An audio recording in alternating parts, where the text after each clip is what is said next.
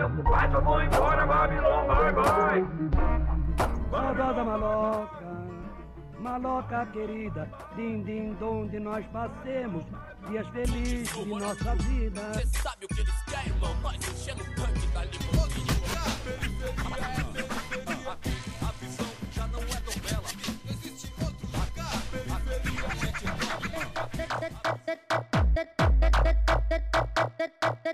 o MC Luke chegou pra mandar. Dia de baile, nós vamos Fala galera, beleza? Começando aqui mais um episódio do Resenha da Leste. E hoje a gente tem a honra de receber o Lucas do Olá Ciência, um canal de ciência do YouTube. Lucas, se apresenta um pouquinho pra gente. Opa, obrigado Gui, valeu, obrigado pelo convite, né? Meu nome é Lucas, como você acabou de falar, sou fundador do Olá Ciência, um canal de divulgação científica no YouTube, né? Mas a gente é, é muito difícil a gente se apresentar assim de forma tão rápida, né? Então vou contar um pouco de quem eu sou primeiro para depois a gente seguir falando de ciência especificamente, né?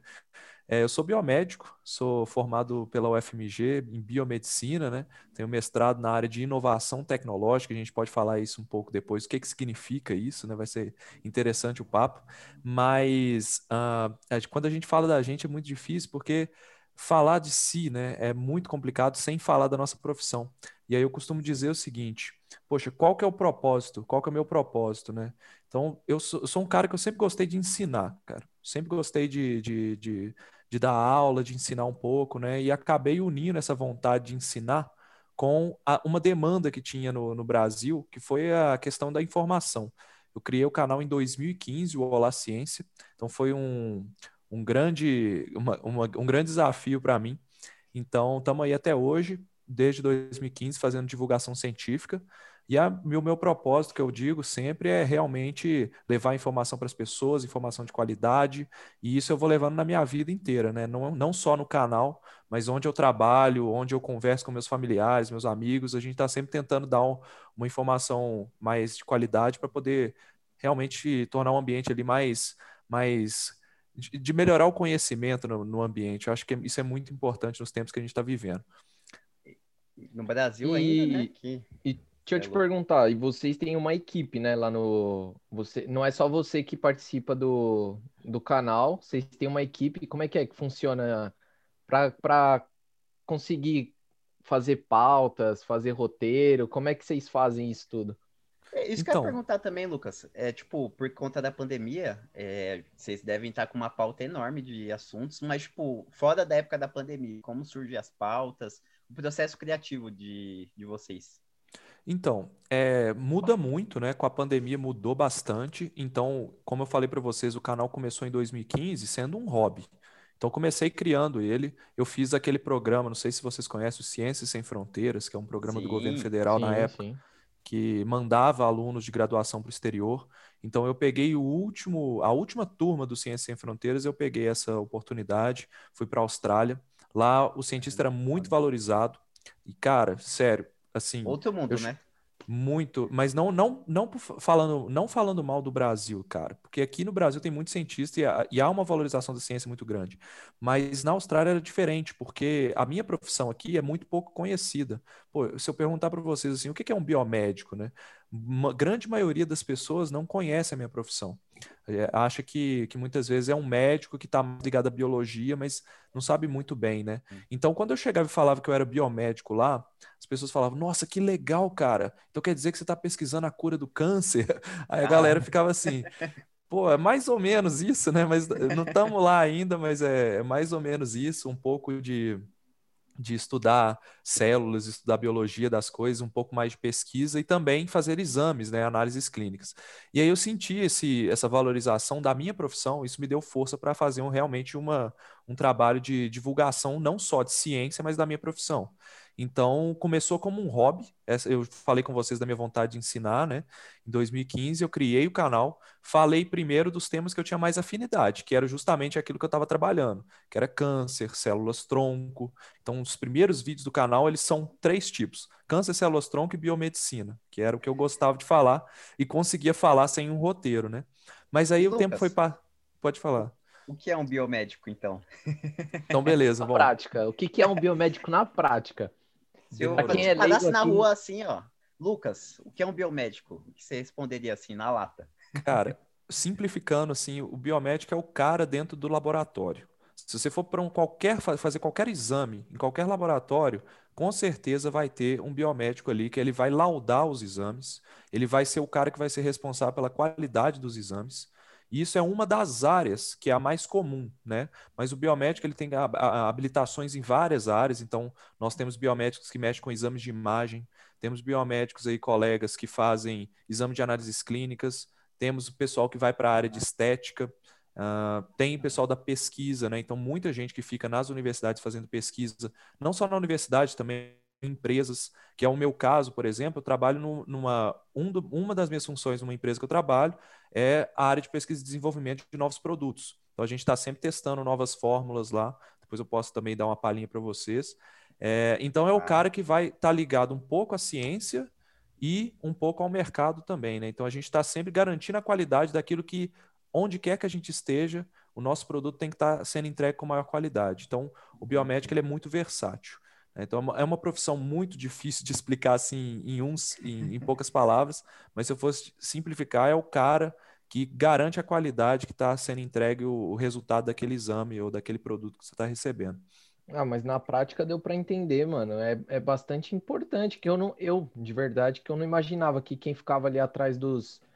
Porque é mais um trabalho de bastidor, né? Se a gente for pensar na É. prática, assim, é um trabalho de bastidor, mas que às vezes ninguém imagina, né? A gente manda o negócio lá para laboratório, ah, tirou o, o exame de sangue, né? O exame de sangue, por exemplo, ele vai Isso. para laboratório e é o biomédico que estuda isso.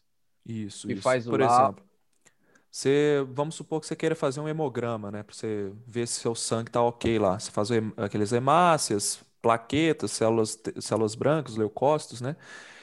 Quem vai fazer o exame, basicamente, é uma máquina. Só que quem garante que o seu exame está saindo correto não é só a máquina. Ali passa um profissional, que é o biomédico, pode ser também um farmacêutico, pode ser um biólogo, mas normalmente tem-se ali um biomédico que vai validar essa qualidade, entendeu? Então, simplificando é isso. E, Imagino que, tipo, por Não, favor, por favor, Gui. Não, favor, que, vai, tipo, pode falar. por exemplo, você, é, o, o caso do exame de sangue. A máquina lê os dados do sangue, entre aspas, os dados, e você faz a análise desses dados. Seria mais ou menos isso? Mais ou menos, porque hoje tem uma automação muito grande, né? Hoje já existem robôs que fazem a análise, né? Isso é até um, um papo muito, muito além daqui do, do que a gente estava falando aqui, porque é o seguinte, há, há pouco tempo atrás, questão de 20 anos atrás, você tinha um técnico de laboratório que pegava a amostra, tirava o sangue, aí mandava para outro técnico que pipetava isso num- numa máquina e isso era analisado ali. Muitas vezes, quando o laboratório é pequeno, você tem até um ser humano fazendo essa análise, que é uma reação química ali que é feita, para poder analisar, né? O caso de, de sangue também, você tem uma lâmina que avalia cada célula ali, então você vê a qualidade daquelas células para ver se tem alguma doença, por exemplo. Isso era feito por ser humano. Passou uns anos para cá, a tecnologia foi avançando e as próprias máquinas agora, você- basicamente, você tirou o sangue, aquele sangue vai ser enviado para o laboratório. Ali, eles colocam numa esteira, a esteira já lê o código de barras, aquilo já vai para a máquina que ela tem que ir, já sai o resultado em questão de minutos e aí vocês recebem na tela ali na sua frente. É igual você ir validando, é igual você é um controlador de voo. Você está vendo os aviões chegando ali, passando, você vai validar ou não aquele pouso. Então você vê o resultado, você pega a história daquele paciente, você vê se faz sentido. Porque tem muitas vezes que a máquina às vezes erra, ou então a máquina, é, o resultado daquele paciente está estranho porque era esperado para ele. Então vamos supor, o médico está suspeitando de um, de um tumor numa glândula. Então era normal que aquele hormônio tivesse aumentado, por exemplo. E aí você vê que o hormônio está diminuído, pô, tem alguma coisa errada com base no que o médico passou para a gente. Então a gente dá um pause ali, repete o exame, vai ver se deu tudo certo. Então, às vezes, até a gente liga para o paciente para ver se tem alguma coisa que ele não falou para o médico. Então, tem muito disso também, né? Fica uma equipe por trás ali, não é só biomédico, tem um, um próprio. Fica um farmacêutico, um biólogo. Às vezes, tem médicos também que são assessores ali que vão ligar para o paciente para poder justamente garantir que o seu exame está chegando bonitinho para você na hora que você recebe o, o laudo final, entendeu? Acho que é muito Cara. importante falar essa parte, na, principalmente nessa área da saúde, que muita gente imagina que por exemplo, assim, a área da saúde, as pessoas conseguem até imaginar que os professores vão ser automatizados, né? Mas esse elemento humano, esse elemento humano na ciência faz toda a diferença, né? E, além de, tipo, beleza, o, o fator máquina, ele facilita muito pra gente, né? Hoje em dia, se não fosse a máquina aqui, a gente não estava gravando podcast, eu também não tinha aula, o Gui também não tinha aula, e aí já era, acabou tudo. Mas o elemento humano, que aqui é onde a gente está se tratando, porque poderia ser uma máquina lá, um Google, uma vozinha de Google Tradutor, alguém passava o roteiro, mas sempre tem que ter o elemento humano. E falar isso no aspecto ciência é muito importante, né, hoje em dia, porque acho que isso traz muito do que a gente consegue até falar um pouco disso mais tarde sobre a valorização da ciência aqui no Brasil, principalmente, né? Mas não só aqui no Brasil, como no mundo, e principalmente lá fora, no, no primeiro mundo, que tem essa, é, esse, esse maior avanço da, da máquina, né? A gente consegue ver o que está acontecendo lá fora é o nosso futuro, né? Então, são pessoas que trabalham, deixam de trabalhar diretamente assim, é, com esse tipo de, de coisa, assim, com a ciência bruta mesmo, e acaba é, tipo engenheiro sendo Uber, né? É, é a banalização da ciência. A gente estuda anos e anos e anos para acabar ali, sendo que o fator humano é o mais importante nisso tudo, né? É bastante importante a gente tocar nesse assunto. É, com certeza. Isso que você falou é muito importante pelo seguinte, né? A máquina ela vai acabar sim substituindo algumas profissões. Isso é inevitável, mas a gente não pode ver isso como um retrocesso, por exemplo a gente tem que valorizar a educação para essas pessoas que estão sendo substituídas pela máquina terem acesso à condição de que eu tive, por exemplo, de ter uma graduação, de ter um estudo ali de como que ela vai resolver o problema que a máquina vai gerar, porque toda máquina dá problema. Então, uhum. você precisa ter um ser humano ali para tomar a decisão, por exemplo, para avaliar o resultado daquela máquina que ela está soltando. E cada vez mais a gente vai precisar de profissionais que são criativos, profissionais que têm ali um, uma, uma mente mais aberta, ou então cada vez mais os profissionais que são gestores. Porque esse tipo de conhecimento, né, esse conhecimento mais aberto, que não é muito é, sequencial, processual, ele é muito mais requisitado e é muito mais difícil de simular através de uma máquina. Então, o que eu acredito que deve acontecer é uma automatização absurda, cada vez mais a necessidade de ciência, porque a gente vai estar envolvendo mais tecnologia e vai precisar de mais conhecimento para gerenciar essa tecnologia, e muito conhecimento em gestão de pessoas, porque a gente não, não tem jeito, né? O ser humano ele é insubstituível. Até Mas hoje não criaram uma máquina perfeita. A gente acaba alguma hora dependendo muito da tecnologia e e eu não sei até que ponto seria benéfico isso. Tipo assim, eu sou estudante de geografia, né? Então a gente vê muito sobre isso. É, primeira revolução industrial, segunda e terceira, quarta. Então hoje a gente está vivendo uma outra revolução industrial já de automatização por inteiro nos processos de produção. E acaba que a gente perde muito do, do elemento humano né, nessa, na questão da produção e acaba que perde é, e cria-se muitas crises econômicas, né, por aí, a crise cíclica do capitalismo. Então, a gente discutir isso sobre automatização, você não acha que seria uma, uma parte da discussão sobre uma, uma evolução ou uma troca de, de modo de produção, uma troca de mentalidade nesse sentido de, de repensar toda essa parte produtiva e, e prestação de serviço, porque você acaba que, assim, pro, pro, a gente aqui, a gente gosta de ciência, vamos lá e tal. E para aquela pessoa que às vezes não teve muito interesse na ciência, de fato, é, às vezes, enfim, o trabalho que ela faria uns 100 anos atrás é muito diferente do trabalho que ela vai fazer agora. Então ela acaba ficando no emprego infeliz. Então, tipo, acaba gerando tudo que a gente vê hoje na sociedade capitalista, né? Depressão. Não é à toa que o mal do século é depressão, ansiedade, blá, blá, blá, blá, blá. Então, você acha que tem que repensar um pouco sobre o modo de produção? Qual é, tipo, o seu, o seu norte, assim, nesse sentido? Cara, vamos lá. É, a tecnologia, ela tá lá para aumentar a produtividade. Né? Esse é o objetivo, ela gerar mais produtividade, gerar mais... Isso é básico da, do capitalismo, buscar sempre inovação para que você alcance meios de produção mais produtivos e aí conseguir obter mais lucro, né? consequentemente reduzir custos. É, então, eu acho que o que tem que ser mudado, isso é uma tendência que a gente não consegue parar. A tecnologia está avançando numa velocidade muito rápida junto com a ciência. Ao mesmo tempo, a gente não tem como garantir que todo mundo vai se interessar por áreas de hard sciences, né? Que são as uhum. ciências duras, é, biologia, química, engenharias e, e outras. É, que, que realmente vão lidar diretamente com essa tecnologia. Mas eu acho que essa nossa geração nova, essa geração depois dos anos 2000 aí, que está tá nascendo agora, está surgindo agora, a gente tem que repensar a educação básica dessas pessoas, porque mudam-se um pouco a forma de, de ensino, que é, um pouco o, o, os conhecimentos e habilidades que essas pessoas têm que ter para essa, essa nova era. Então, muita gente fala da quarta revolução industrial, né, da revolução do, da, da informação e da genômica, por exemplo. Eu entendo que a gente já está vivendo isso e de que isso já está dominando um pouco o meio de produção que a gente vive. Com certeza. Então, a gente precisa entender como que a gente vai inserir essas pessoas nesse mercado. E uma das formas que eu acredito que, que, que possa ser, ser feito isso, né, é a gente ter realmente uma mudança de, de estrutura de ensino focada em habilidades mais criativas, né, as soft skills, que são habilidades, igual eu falei mais cedo, né, são habilidades é, que conseguem gerenciar melhor tudo isso, enquanto a tecnologia hoje faz o trabalho duro, que era feito pelas primeiras revoluções industriais, né, com, com aquele profissional ali que ele ficava ali apertando um botão sequencialmente durante oito horas. Hoje a gente tem uma Chaplin, máquina né? que faz isso. Né? Charlie Chaplin. Exatamente. E, e, é bizarro, mano, porque a gente tem até hoje revolução genômica, né? A gente fala. É, por exemplo, a mudança de DNA. A gente está vendo aí com o coronavírus, né? As vacinas, por exemplo.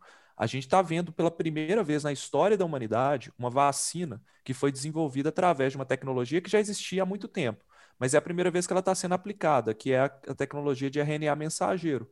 O que, que é feito? É uma, você está construindo um composto biológico, que é o RNA, você está construindo ele exatamente para ele reproduzir a proteína do vírus. E você está inserindo isso em um outro vírus para que esse outro vírus carregue essa proteína até a sua célula. Se a gente pensasse 20, 30 anos atrás, isso era bizarro para a maioria das pessoas. A gente só ia ver esse tipo de discussão que eu estou tendo com vocês aqui agora nas, nos congressos científicos mais avançados. E hoje a comunidade está falando disso pô, qual que é a vacina que eu vou tomar, qual vacina que é melhor. Então, já mudou, isso já dominou. E a gente precisa ver como que vai inserir. Então, nas escolas, na, na escola básica, né, na, desde, desde a, a infância, a pessoa, eu acredito que, que não sou educador, nem, nem tenho pretensões de, de orientar políticas nesse sentido, mas eu acho que os professores, principalmente quem gera educação, precisa ver que a gente já está num novo momento a gente precisa mudar um pouco esse modelo, né? De sentar lá no, na sala de aula e, e ficar tendo uma matéria fixa e tudo. Acho que a gente tem muita informação e cada vez mais o que eu sinto é que o professor ele vai ter que ser um direcionador de informação e não mais um entregador de informação. O aluno ele já assiste só o que ele quer, basicamente. Então o, o professor ele teria que direcionar o aluno para a área que ele tem mais afinidade ou para a área que que de fato vai fazer diferença nesse novo momento da tecnologia, entendeu? Essa é a minha opinião.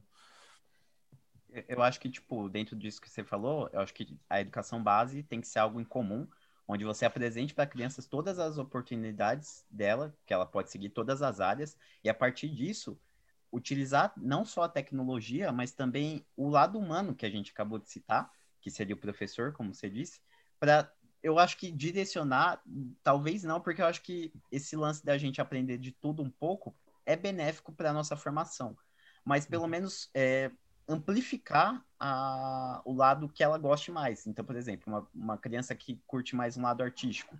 Então, vamos estimular isso nela, vamos desenvolver. Uma criança que tem o, o lado voltado mais para as humanidades, vamos desenvolver. É, exatas. E assim vai. E aí, lá no futuro, ela vê o que ela vai querer seguir. É, e já aproveitando, já aproveitando nessa, nessa linha, Lucas, é, você tem um canal de é, divulgação científica no Brasil, como você disse, e você foi um usuário do Ciências Sem Fronteiras. Sim. A gente, no, na última década, passou por uma, um forte ataque, não só às ciências, mas toda a educação brasileira. Como você se sente, tipo, é como se fosse um trabalho de formiguinha num terremoto, né? Como É você se sente atualmente? É, então, é, eu peguei, igual eu falei para vocês, peguei o Ciência Sem Fronteiras quando ele já estava acabando, né? É, o Ciência Sem Fronteiras é um programa que ele é muito criticado, e eu concordo com as críticas, porque ele é um programa interessante do ponto de vista de expandir demais a, a ciência brasileira, no sentido de você conhecer de fato o melhor que se tem no mundo. Mas ele não teve nenhum tipo de avaliação depois que os alunos voltaram. Então, se você não fosse um cara disciplinado, uma pessoa que realmente foi com foco, você voltava totalmente perdido. Isso não é culpa do aluno. Isso é culpa realmente de quem planejou o processo. Então, Ciência Sem Mas os Fronteiras, caras iam ele... pra zoar? Tipo, pra tirar férias. Os caras iam. Tipo, Cara, teve isso. muita gente que fez isso. Eu conheço assim, Nossa. vou te dizer, 70% foi para zoar. É, para viajar e tudo, e acaba que isso é, é um problema, porque é essa a imagem que fica do programa.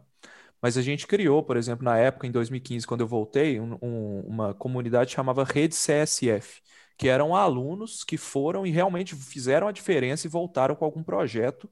Pô, teve um cara que desenvolveu a primeira impressora 3D brasileira, teve um cara que hoje está na NASA, teve uma menina que desenvolveu lá um- uma, uma pesquisa com células, um, um trem doido lá, que agora eu não lembro o que que era, mas na época era, a gente deu muito valor e tudo. Então, tem pessoas ali que realmente aproveitaram o processo, né? Na época que eu fui, eu fiz três estágios em lugares diferentes, então aproveitei realmente ao máximo. Quando a gente fala assim, nossa, viagem sem fronteiras, né? Mas é porque o que que acontece? Existiam aqueles caras, aquelas pessoas que viajavam durante as aulas. Pô, aí aí aí você fala, puxa vida, isso, aqui vai pegar mal, né? Vai aparecer pro, pro Brasil e quando descobrirem, vai ser essa a imagem do programa. Mas eu viajei algumas vezes e viajei somente em feriados, porque eu economizei dinheiro. Então tinha essa possibilidade, o governo não restringia nenhum tipo de, de viagem, mas você tinha que ter consciência. Então existe o único, a única restrição que existia era a questão de você tomou pau em matéria, você voltava para o Brasil. Então tinha isso. Caraca. Não era, não era loucura sem fronteiras, você tinha que passar nas matérias. Então tinha uma pressão enorme, ainda mais para quem não tinha a língua fluente, né? Então, eu mesmo não, não, não era fluente em inglês quando eu fui para fui a Austrália, não, não, não era flue- fluente em inglês ainda.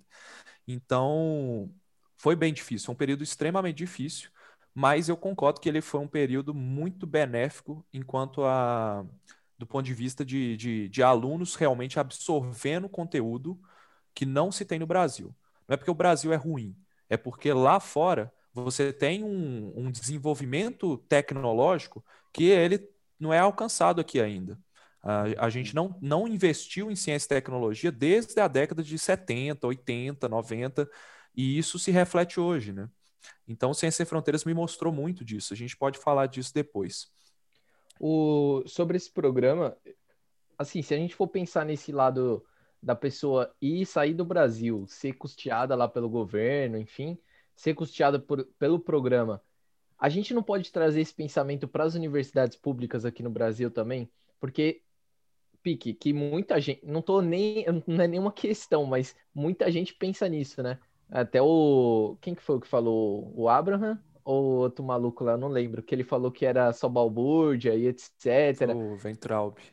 É, Então, e eu, vocês não acham que essa visão ela abre margem para um tipo de pensamento que vamos tentar então diminuir ou é, cercear as, enfim, as universidades públicas federais para tentar aumentar o, o- as universidades privadas para que então a gente não tenha esse pensamento de que ah, o governo, o programa está lá financiando e essa pessoa não está aproveitando, está lá ou fumando maconha, está ficando doido lá no, na universidade, aqui ou lá fora, né? Acho que são dois pensamentos que são, são iguais.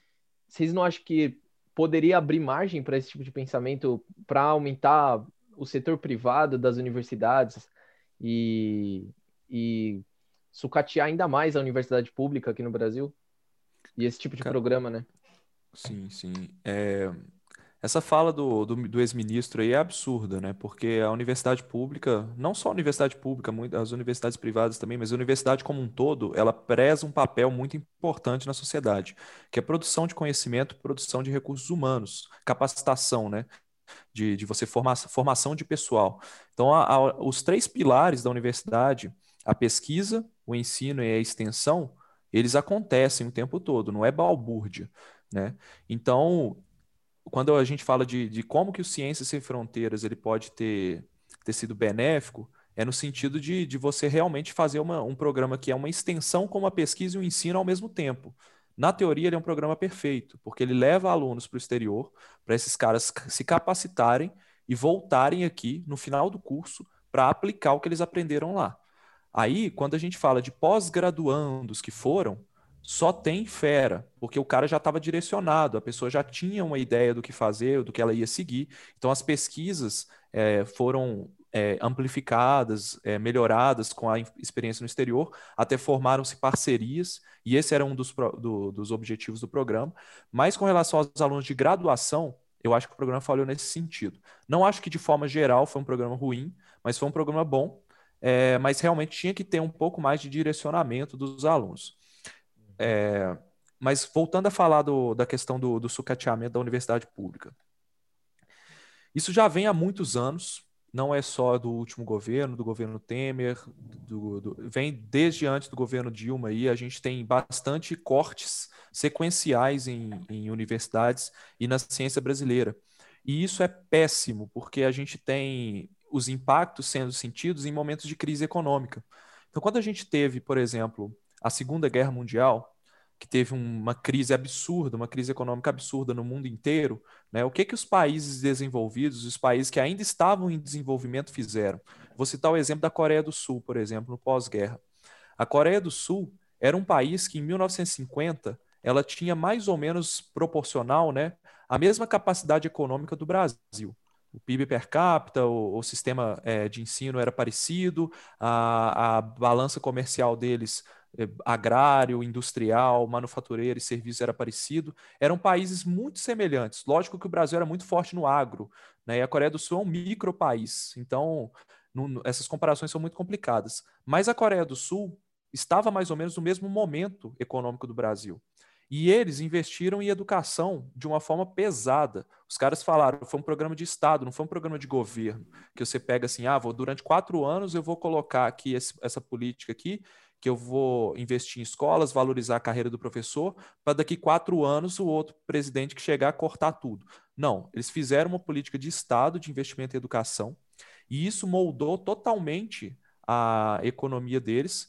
O país ele foi se desenvolvendo, se desenvolveu no sentido de trazer indústrias, tecnologia para lá. Você tem a Samsung começando ali, você tem é, a Hyundai, né, que foram as grandes indústrias ali que alavancaram esse país mas eles também seguiram um pouco do modelo da década de 80 dos Estados Unidos, que é o modelo da, do Silicon Valley, que surge lá nos Estados Unidos com as startups, com a, as spin-offs das grandes universidades do, dos Estados Unidos.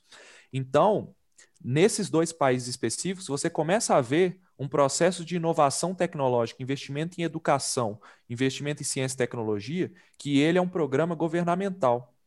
E aí você vê o papel do Estado é, em, investir, em investir realmente no momento certo em ciência e tecnologia, que é para sair das crises. E você tem hoje, por você ter uma ideia, as empresas que o MIT lançou, ou seja, são empresas que surgem a partir de tecnologias que foram desenvolvidas na universidade. E aí essas tecnologias são licenciadas para empresas. Essas empresas, sozinhas, só de uma universidade nos Estados Unidos, faturam mais que o PIB brasileiro uma universidade. Cacete, Então, mano. o, o que, que a gente está fazendo de errado? Em 2004, que surge a Lei de Inovação Brasileira. Então, 24 anos depois do Silicon Valley americano e da Coreia Nossa. do Sul deslanchar em relação a gente.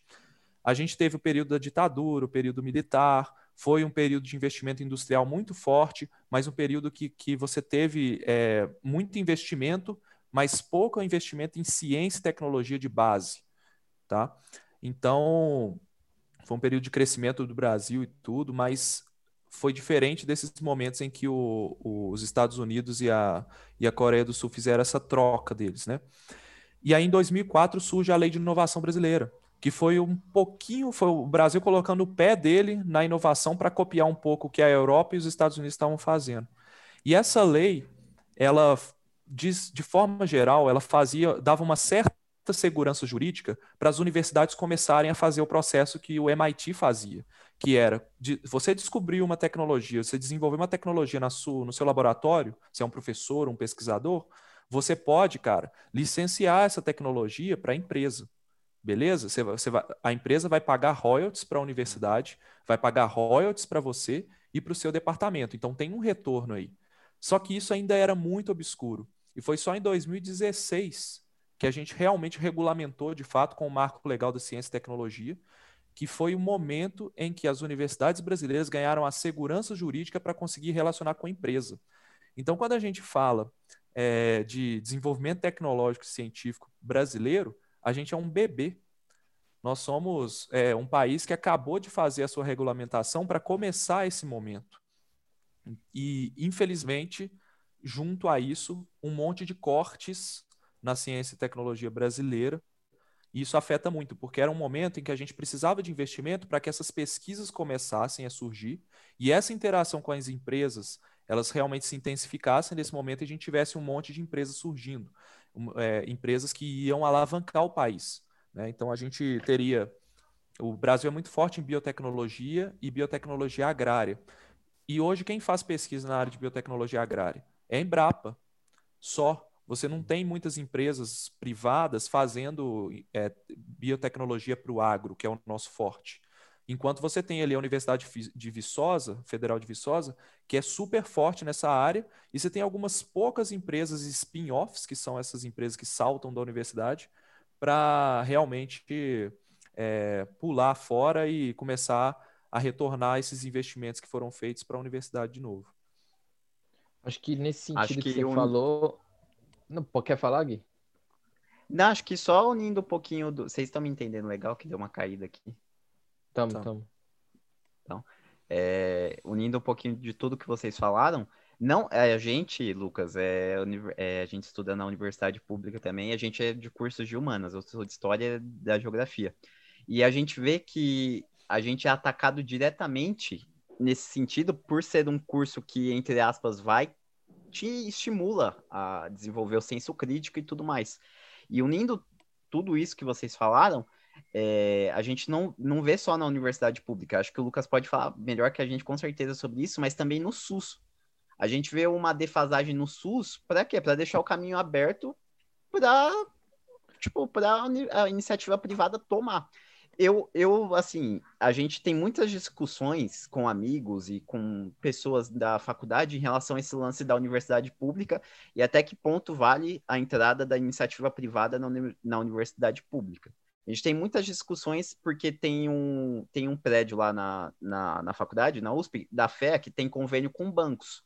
Mas por quê? Porque os alunos vão sair de lá e vão trabalhar nesses bancos. Então, eles estão investindo meio que na base do clube, digamos assim. E o, na, na, os cursos de humanas tem mais esse lado mais fechado, porque, primeiro, qual empresa vai querer é, estar ligada com o curso de humanas? Ah, até atualmente, né? que o Exa exatamente. Até atualmente que o próprio presidente fala mal dos cursos de humanas, fala que a gente é idiota, mano. Qual empresa vai querer estar associada a isso? E é, é complicado, sabe? Tipo, até que ponto vai, sabe? Mano, acho a, que a linha é muito tênue. Nesse sentido, eu acho que é importante a gente falar também sobre qual o papel desses cortes, né? No SUS e no, na educação, ou em qualquer área de política pública, quando há esse tipo de corte, ele tem a quem serve, porque é muito importante a gente perceber, na Coreia do Sul, os caras tiveram uma visão, pô, de Estado, né? A gente vai fazer isso aqui para crescer, como aconteceu também na Revolução Francesa, nos Estados Unidos, e etc, etc. Aqui no Brasil, a quem serve esse tipo de corte? Ao setor uhum. privado. E quem é o setor privado? Eu te garanto que não é um setor nacional, igual acontece nesses países a maioria desse setor é um setor que acontece lá fora. Então a gente começa a falar sobre imperialismo, a gente começa a falar sobre a globalização também, né? a globalização do Milton Santos, mais precisamente, né, do, da perversidade, né, que acaba fechando esse, é, as portas para o nacional e jogando o quê? Muitos mais cortes para gente, né? Bom, é, vou, vou ter que separar SUS e universidade pública, porque são coisas diferentes e o, a, a lógica ali do, da questão dos cortes é, é, totalmente diferente. Vou começar pelo SUS, por exemplo. O SUS, Sistema Único de Saúde, pô, é o que dá subsistência para muita gente no Brasil. Então, você falar em privatização do SUS hoje, no momento atual do Brasil, em que a gente não tem capacidade de ter tanta gente com acesso à saúde, é absurdo. Então, qualquer movimento que se faz ali para privatizar o SUS é perigoso e tem que ser combatido. Né? A gente não pode falar de, de, privatização do SUS com gente vivendo na miséria e tendo. Justamente quem mais precisa de saúde hoje são as pessoas que menos têm renda, porque elas têm menos acesso à saúde desde pequenas, têm uma nutrição pior. Então, essas pessoas dependem do SUS. É o cara que vai ali, ficou doente, ele tem a escolha de ir no hospital privado ou ir no SUS ele vai no SUS porque está mais vazio. Não, não é esse tipo de, de pessoa. Então, privatização do SUS é, é complicadíssimo falar disso, é, é bizarro.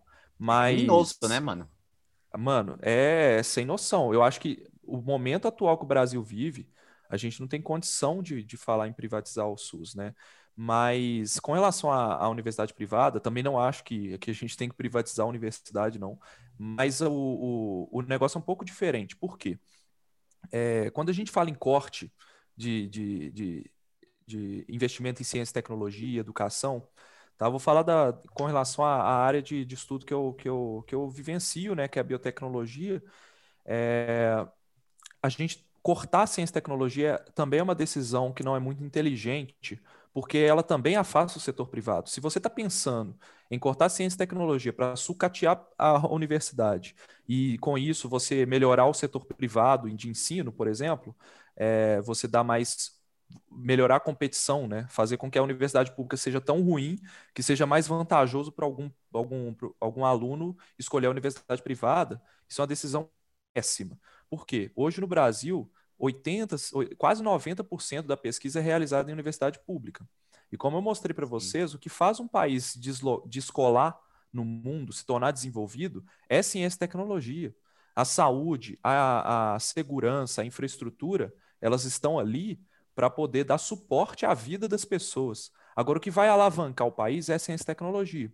Então, quando a gente fala em privatização de universidade pública, é bizarro também. É completamente doido, é maluco. Mas existe uma outra coisa que é a aproximação do setor privado com a universidade. E isso faz parte de um processo que ele é natural e aconteceu nos países desenvolvidos. Por quê? Se a universidade pública ela faz pesquisa e essa pesquisa ela é forte, ela eventualmente vai lançar tecnologias. Mas a universidade ela não tem capacidade de produção. Ela não vai colocar no mercado tecnologias. Então ela precisa de empresas privadas. Se a gente não licenciar essas tecnologias para empresas privadas brasileiras e favorecer esse ambiente, quem que vai aparecer? Empresas privadas estrangeiras, porque privadas. a tecnologia está ali. Então eu já vi muito isso acontecer. Às vezes a, a, o FMG, que é a universidade que eu estudei, tem muita tecnologia bacana, e muitas vezes essa tecnologia é comprada por empresas estrangeiras, porque você não tem no país uma infraestrutura para absorver isso e nem infraestrutura para absorver profissionais que lidem com essa tecnologia. É, com relação aos cursos de humanas, né? O que, que foi um debate enquanto eu era aluno de graduação, né? Era a questão de que ainda se investia muito em cursos de hard sciences e pouco é, em ciências humanas, né? Sim. E a gente sabe hoje da importância das ciências humanas no, no cenário brasileiro e tudo, mas é às vezes para um gestor público é muito difícil ver essa, essa, essa importância que a gente sabe que existe nas ciências humanas quando ele está falando de desenvolvimento econômico. Porque, igual vocês falaram, a, o lucro ele não vem imediatamente. Né? E as ciências humanas são extremamente importantes para a gente conseguir entender os fenômenos que acontecem na sociedade. Então, por que, que tem a Cracolândia? Por que, que determinada pessoa não tem acesso ao SUS? O que, que eu posso fazer para melhorar a saúde ocupacional dessa pessoa? Isso é uma integração. Né? é, entre ciências humanas e saúde, por exemplo. Então, você tem como é, você precisa dosar muito bem qual que é o, o grau de investimento em cada área. E todas as áreas são importantes. Pô. Se você for ver, é exatamente isso, concordo 100%. Se você for ver esse lance que você falou do Ciência Sem Fronteiras, a ideia é perfeita, porque hoje a gente vê o quê? Aquele negócio de, acho que é, é fluxo de cérebros, que muitas pessoas é, se formam, é fuga É, de cérebros, fuga. exatamente. Que muitas pessoas se formam no Brasil e vão trabalhar no exterior. E não tem nenhum retorno para a sociedade brasileira. É o Ciência que Sem Fronteiras é o em Cuba, né, né? mano? É o que acontece em Cuba. Aconteceu, na verdade, mas é, há uns anos atrás, algum tempo atrás, aconteceu em Cuba para os Estados Unidos, mas não só em Cuba, como na Alemanha. Era um cenário que era, como o Lucas disse, é um cenário mais atrativo, né? Os Estados Unidos era muito mais atrativo e tinha muito mai- uma infraestrutura muito maior do que a Alemanha. No período do nazismo, a gente viu essa, essa fuga, essa, essa importação de cérebro, né? E é um bagulho que a gente perde, mano. Ah, nesse Ciências Sem Fronteiras, eu não sei como funciona exatamente, mas não é um programa que o aluno, ele fica, o aluno, a pessoa, ela fica vinculada com, com o Brasil algum tempo depois, é, para não correr o risco e para produzir algum tipo de ciência é, lucrativa, entre aspas, né? Uhum. Um- ter um ganho soberano aqui no Brasil e depois ela tá livre para para ir para outros países, não é? Um- um- alguma coisa assim? Cara, tinha muito disso, sim. Se eu não me engano, era um ou dois anos que você tinha que ficar no Brasil depois de voltar, mas ele não te, ele não te cobrava nada por isso. Então, eu acho que houve uma falha na seleção das pessoas que foram, porque não houve muito critério. Então, selecionou muita gente que às vezes estava perdido no curso, que às vezes nem sabia o que queria da vida. Teve gente que saiu do curso depois, entendeu? Então, se, se você mandasse só pessoas que realmente tivessem uma pesquisa aqui no Brasil, que fossem é, alavancar a pesquisa delas lá, fazer parcerias para ela voltar e desenvolver e trazer depois, poxa, ia ser da hora, sabe? Então, no caso do Ciência e Fronteiras, ele foi um programa interessante, sim, mas faltou justamente uma avaliação de pessoas que, que fizessem qual que é o caminho desses estudantes na hora que eles voltassem, entendeu? Entendi. E com relação à fuga de cérebros, é, é foda, mano, porque o que que acontece? Esse ano foi um dos anos, não sei se vocês viram, o governo federal ele separou aí 22 milhões de reais para pesquisa brasileira para o ano que vem, para fomento à pesquisa. Então, fora as bolsas de pesquisa que se tem lá, que também estão sendo cortadas, você tem 22 milhões de reais para fomentar toda a pesquisa brasileira no ano inteiro. É o orçamento CNPq, o- o- um dos principais órgãos de fomento à pesquisa. Uhum. Pô, um laboratório no exterior tem mais que isso, velho. Nossa. É um absurdo, mano. E isso faz com que a galera que realmente gosta de ser cientista, que quer ser cientista na vida, que realmente eu tenho, conheço gente que tem paixão de chegar no laboratório e fazer uma pesquisa, velho. O cara não quer ficar aqui. A gente vai acabar perdendo essas pessoas e cada vez mais vai sobrar gente que não gosta de pesquisa, está fazendo pesquisa por necessidade, porque não tem emprego. Porque a gente sabe que, que muita gente vai para a universidade porque não conseguiu um emprego pós-graduação. Então acaba fazendo um mestrado, um doutorado e vai levando ali. Sim. Muita gente. Então são pessoas que Conheço não bastante necessariamente tinham é, uma, uma carreira ali, né? É, e os melhores, as pessoas que realmente iriam fazer diferença no país, estão saindo. E não é brincadeira, tá saindo mesmo. Esse ano foi uma galera aí, antes da pandemia, né? E já estão planejando ir embora de novo. A gente perde muita mão de obra qualificada em todo tipo de. é, nesses momentos de fuga de cérebro, a gente perde. E a gente perde muito de, desse recurso humano, principalmente nas humanas, né? Porque se a gente for pensar, por exemplo, eu faço geografia, cheguei lá na faculdade, eu vou me formar em bacharel e licenciatura, então eu posso dar aula e ser um pesquisador tranquilamente, mas a maioria, primeiro ano, chega lá, a professora fala: Ah, a maioria que sai daqui vai ser professor. Mesmo que você não queira, você vai ser professor. Em algum momento você vai ter que ser professor. Então, você ter essa obrigatoriedade, e não é uma obrigatoriedade para ter o, o, a formação, né? Porque seria uma escolha minha ser ou não professor, mas é uma obrigatoriedade para você sobreviver ali no curso. Às vezes você tem que trabalhar e vai sobrar o quê? Vai sobrar para ser professor. Às vezes você vai ganhar uma bolsa ali de pesquisa 400 reais. Quem consegue viver com 400 reais? Tá ligado? E a gente tá falando de uma universidade pública em São Paulo. Então, é Uhum. uma universidade que atende um cenário urbano, um cenário bastante diverso, né? Então, uma pessoa que saiu lá de Pirituba, você acha que ela vai querer ser pesquisadora? E não seria importante ter essa pesquisadora dentro de um cenário humano, dentro da geografia, dentro da história? Não seria importante ela trazer uma visão de minoria, de diversidade? Então, é muito E a- complicado, mano. Aproveitando o gancho do Gui, ô Lucas, como você acha que a gente pode apro- é, aproximar não só a universidade pública, mas também a ciência no geral, a pesquisa científica, a divulgação científica, é, científica para o público em geral, para as massas, sem ser com fake news do jeito que é, sem Uhum. ser falando de jacaré, de nada disso. Cara, vamos lá. Primeiro, eu vou falar a nível governamental. O que que se precisa ser feito? Primeiro, a gente precisa de uma política de Estado que valorize ciência e tecnologia. Porque hoje, o cientista, o cara é de esquerda. É cientista, é de esquerda. É, é esse é o estigma. É, basicamente, quem está dentro da universidade é esquerdista. É isso que está sendo. Então, a gente primeiro tem que mudar essa visão, porque existe ciência e tecnologia, esquer- eh, cara que é de esquerda, direita, porque existem formas de usar a ciência e tecnologia para qualquer tipo de, de, de linha política, tá? É, primeira coisa que tem que ser mudada é isso. Segundo, você precisa manter os investimentos em ciência e tecnologia nas universidades, porque você precisa criar essa infraestrutura que vai pegar as tecnologias da universidade, montar um ambiente para que você gere emprego para essas pessoas. Então, cada vez mais a gente vai ter mais gente envolvida com ciência e tecnologia e cada vez mais isso vai ser os nossos comunicadores de ciência e tecnologia. E a terceiro ponto, e o terceiro ponto, que aí já é mais no nível individual, uma coisa que eu venho fazendo bastante, que é um dos estímulos que me mantém trabalhando até hoje, que é os divulgadores científicos, né? A parte de divulgação científica. O que que é a ciência, o que que é que é feito nas universidades brasileiras e fora do mundo.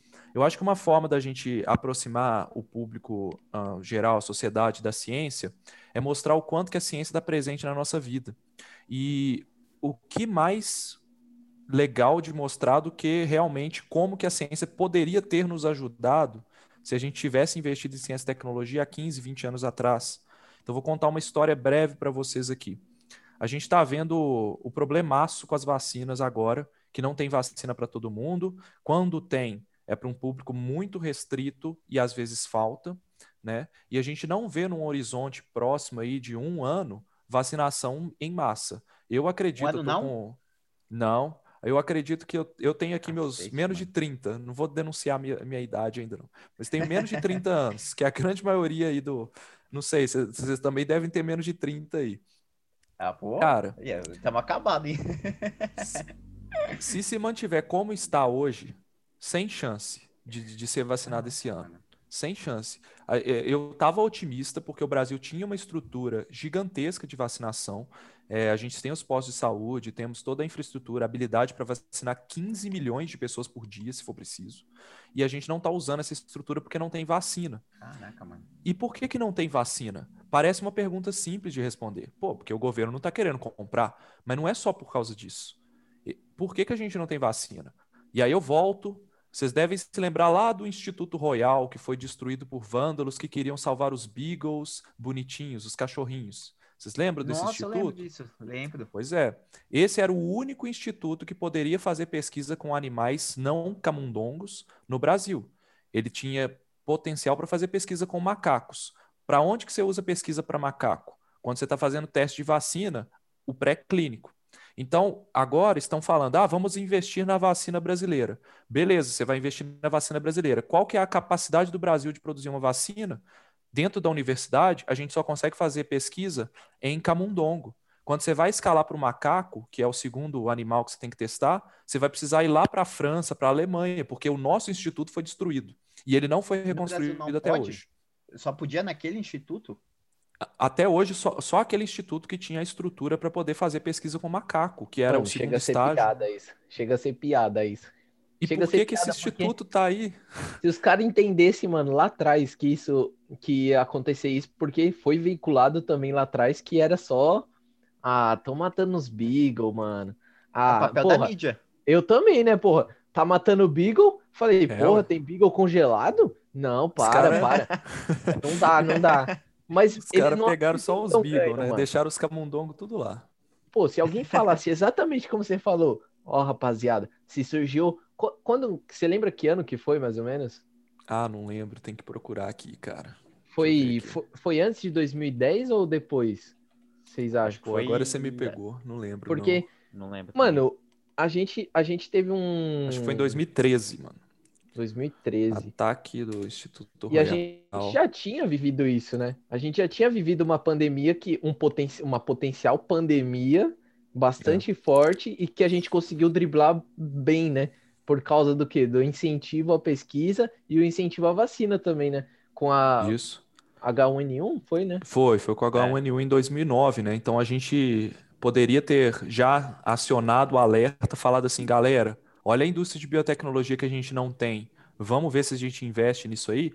Então, o caso do Instituto Royal foi uma das coisas. Ele, se a gente quisesse fazer uma vacina brasileira hoje, a gente pararia no Instituto Royal, ia ter que pagar em dólar, porque os testes iam ter que ser feitos no exterior. Então, isso encarece demais e acaba inviabilizando um monte de projetos.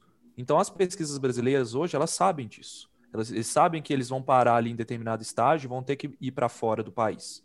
Por isso que é necessário muita parceria. Mas vamos supor que o Instituto Royal realmente estivesse ativo, que a gente pudesse realmente fazer esses testes, e aí a gente foi para fase 1 e fase 2 de testes clínicos em humanos. O Brasil não tem estrutura para fazer teste fase 1 e fase 2, porque essas estruturas não existem. Você precisa de uma infraestrutura potencialmente gigantesca para poder fazer esses testes com muito corpo profissional e você o corpo de profissionais habilitados para fazer essas pesquisas e ainda não se tem um instituto que ele é focado em pesquisa de fase 1 e fase 2. A gente é bom em fazer fase 3, porque a fase 3 você libera o pessoal na rua. E não precisa ficar ali em observação. A fase 1 é um local onde você precisa de observação extrema de um grupo de pessoas, porque você está testando um negócio que nunca foi testado em humanos. Então, se der ruim, você precisa estar ali com todos os procedimentos preparados. E você está testando um negócio que, que é novo, então precisa de uma biossegurança muito boa. A fase 2 é você tem. A gente até tem capacidade de desenvolver, mas precisa de um investimento grande. É, porque exi- exigem muitas pessoas é, que precisam ficar em observação por algum tempo, e a gente precisa observar vários parâmetros biológicos, bioquímicos dessas pessoas, que a gente não teria a estrutura hoje para poder fazer isso. Então a gente não tem como fazer teste de vacinas. Por que, que o Brasil está fazendo teste de fase 3? Porque é o que a gente consegue fazer. Então a Sinovac lá do, da China, é, a Universidade de Oxford, de AstraZeneca, vieram para o Brasil junto com a Pfizer, vieram para o Brasil, a Johnson veio para o Brasil para fazer teste de fase 3. Porque a fase 1 e a Ah, fase tá. 2 já tinham sido feitas no exterior. A gente não conseguiria fazer essas fases aqui. Por isso que a gente consegue fazer a- a- justamente a fase 3. E por que que. Agora vamos supor que a gente conseguisse fazer todas as fases. Chegou na fase de produção da vacina. Vocês já ouviram falar do IFA, que é o, o insumo farmacêutico ativo, que eles estão com problema de buscar aí em tanto de lugar? Que tá perdido aí Eu no vi no mundo, né? jornal, Não tá é. chegando aqui. Não É, tá chegando isso. aqui no Brasil. Cara, o que que é o IFA? Basicamente é a vacina. Por incrível que pareça, igual você falou, mano, parece piada, mas é a vacina. É- é- o que que é o IFA? Se eu tenho um vírus, é, um, igual a vacina da Pfizer, né, que é um pedacinho de RNA que é colocado numa, numa molécula ali que vai entregar isso para a célula. O IFA é isso. Então, basicamente, o que o Brasil faz é importar esse IFA e diluir a vacina aqui e colocar o rótulo. Então, o que a gente está fazendo Cacete, na. Fiocruz e no Butantan é diluir e colocar rótulo. Isso é uma fábrica, entendeu? É, quem está fazendo realmente a tecnologia, quem está realmente tendo que fazer o difícil, são os outros países. E a gente não tem como fazer isso aqui no Brasil hoje. Então, a gente tem que importar essa tecnologia. A gente não pode produzir o IFA aqui? Nós temos conhecimento para produzir isso, mas nós não temos estrutura para fazer isso. Por quê, cara? Precisa de uma estrutura assim absurda. Vocês já viram Breaking Bad? Já. O cara, pô, essa série aí é da hora demais. Inclusive, É. recomendo para quem não assistiu. Foda. Breaking É. Bad é foda. Tirando a parte das drogas ilícitas que o cara tá Não, isso que fabricando é da lá, hora. né? Isso que é da hora, porra. Eu contei para vocês, contei para vocês no início lá que o biomédico é o cara que garante a qualidade da, da, do da análise, né? Hidradroga também. Aham. Tem um episódio, velho, que todo mundo acha que é o pior da série, que é o episódio da mosca. Que ele fica caçando a mosca Ah, no vi. Sim. Mano, é ruim pra caramba o episódio. é uma- É, realmente muito chato, porque é o episódio inteiro o cara caçando a mosca. Mas você É sabe por quê? esse. Pra quem lida com o laboratório, aquele foi um episódio lindo. Porque uma mosca dentro de um laboratório que está fabricando vacina, ou um laboratório que está fabricando uma droga com 99,9% de pureza, ele precisa dessa pureza. Com as vacinas é a mesma coisa. Se você deixa cair uma gotinha de contaminante ali, que tenha bactéria, por exemplo, você estraga todo um lote. E aí você vai dar isso nas pessoas, pô. Então você tem que garantir a qualidade, e isso se chama boas práticas de fabricação, né? Que você precisa de ter realmente uma estrutura completamente limpa. Uma... São poucas empresas no Brasil que têm essa estrutura aqui, que fabricam realmente insumos médicos, fabricam imunobiológicos, é, é, remédios, mas nada ao nível de um Instituto Gamaleya na Rússia, né? De, de, um, de uma Universidade de Oxford, de AstraZeneca, de uma Sanofi, né? Que tem mega estruturas. Então a gente precisa disso. É, Ô, Lucas, Esses órgãos aí, eles são, eles são privados? Ou a, a universidade ou o Instituto Gamaleya, eles são privados lá? eu não sei te dizer exatamente se são privados. Imagino. Ah, a. AstraZeneca e a Sanofi são empresas privadas, né? Mas Uhum. devem ser parcerias público-privadas. A Universidade de Oxford é uma universidade pública. Então, no final, a do... gente conseguiria, né? A gente conseguiria é, desenvolver algum tipo de, de infraestrutura para ser produzido aqui, né? Se o governo, enfim, tivesse algum interesse, alguma empresa fazer É, um, velho. um público-privado, aí a gente conseguiria. Cara, e te falar que não é tão caro. Tipo, é tipo assim, é caro. É caro pra caramba. É na casa de alguns bilhões de, de dólares, sabe? Mas não é mais caro do que a gente gasta por ano com dengue. A gente gasta em torno. Eu trabalho com dengue diretamente, eu tenho uma outra, um outro emprego formal hoje, que é em uma empresa que, que vende. é, a gente faz análises epidemiológicas, nós, nós temos um sistema de monitoramento do mosquito Aedes aegypti e chama Ecovec a empresa, quem quiser consultar depois. A gente vende informações para as prefeituras tomarem melhores decisões, decisões mais inteligentes. Então eu digo para eles onde que vai explodir a próxima epidemia de dengue, por exemplo. É, e eu sei quanto que custa a dengue para os estados e municípios. A nível Brasil, a gente gasta em torno de 2 bilhões de reais por ano com dengue. Isso eu estou falando Cacete, com vocês porque, pô, quando o cara fica doente, quando a pessoa ela adoece de dengue, ela fica cinco dias afastada. Fra- Fraga? Cinco dias. Nesses cinco dias, ela deixa de produzir. E aí a gente está falando da lógica Sim. capitalista. O que que Sim. acontece quando a pessoa para de produzir? O patrão tem que colocar o, o patrão tem que colocar outro no lugar para conseguir manter a produtividade. Isso gera prejuízo, na verdade gera custo, né? Uhum. Então, a- essa pessoa que se afastou com dengue, por mais que ela não morra, por mais que ela não compre nenhum remédio caro, que é, no máximo vai tomar uma dipirona ali e vai melhorar, cara, essa pessoa custou 1.500 reais para os cofres públicos, porque Nossa. essa pessoa deixou de produzir, a empresa deixou de faturar e lucrar e vai recolher menos imposto no final do ano. Quando uma empresa ela tem dengue, você sabe que dengue é transmitido pelo mosquito, então o mosquito ele pode picar você, aí pica o cara que está do seu lado, a menina que está do seu lado, pica todo mundo ali, pica umas três ou quatro pessoas. Então você tem surtos em empresas muito grandes. Quando a cidade está em epidemia, isso se transforma em milhões de dólares por ano para uma cidade. Então, quando você soma nível Brasil, você chega nessa casa dos 2 bilhões. E, poxa vida, será que a gente está gastando o dinheiro direito? Porque existem tecnologias hoje que resolvem um monte de problemas nossos. A dengue é um problema complexo, sim, mas é um problema que a gente sabe como resolver, mas falta investimento também. Então, é, eu só quero trazer aqui que a gente realmente está gastando dinheiro com uma doença que quase nenhum país do mundo tem, e a gente está bobeando porque ela já poderia ter sido resolvida. E isso poderia estar sendo investido em outro lugar. Ô, Lucas, entrando nesse, nesse mérito do, do gasto com a doença, é, voltado agora para o Covid. A gente Uhum. viu durante o último, o último ano, e eu vi até no vídeo seu, é, aquela muito a discussão entre ah, economia e saúde. Até que ponto a economia, a saúde, é tipo, como se fosse uma guerra, a economia contra a saúde. Mas se você for ver, são coisas que andam junto, né? Porque, por exemplo, uma população vacinada é uma população saudável que vai produzir. Então, Não. a lógica seria que a gente vacinasse a população, que a população seguisse os protocolos da, Uhum. da OMS, ficasse em casa, é, lockdown, para poder voltar, assim como aconteceu na, No- na Nova Zelândia. Só que como você enxerga isso? Tipo, é uma burrice quase que colossal, né? É colossal, né? Mano, se fosse burrice, tava bom. Eu acho que é um plano. Porque eu acho que é uma Plano? guerra de Sério? narrativas, mano.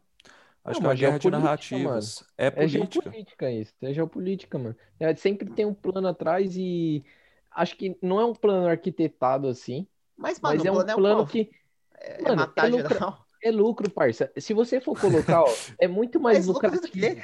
Mano, é muito mais Vou, vou tentar lucrativo explicar. acontecer esse tipo de coisa do que, mano, você coloca, por exemplo, assim, ó, lá na escola, o que que a gente escutava? Porra, se a gente diminuir e der, mano, uma vida perfeita pro trabalhador ali, esse cara vai produzir mais, ele vai produzir mais feliz e a gente vai conseguir ter uma rotatividade de gente. Mas, mano, isso não é lucrativo pras empresas, mano.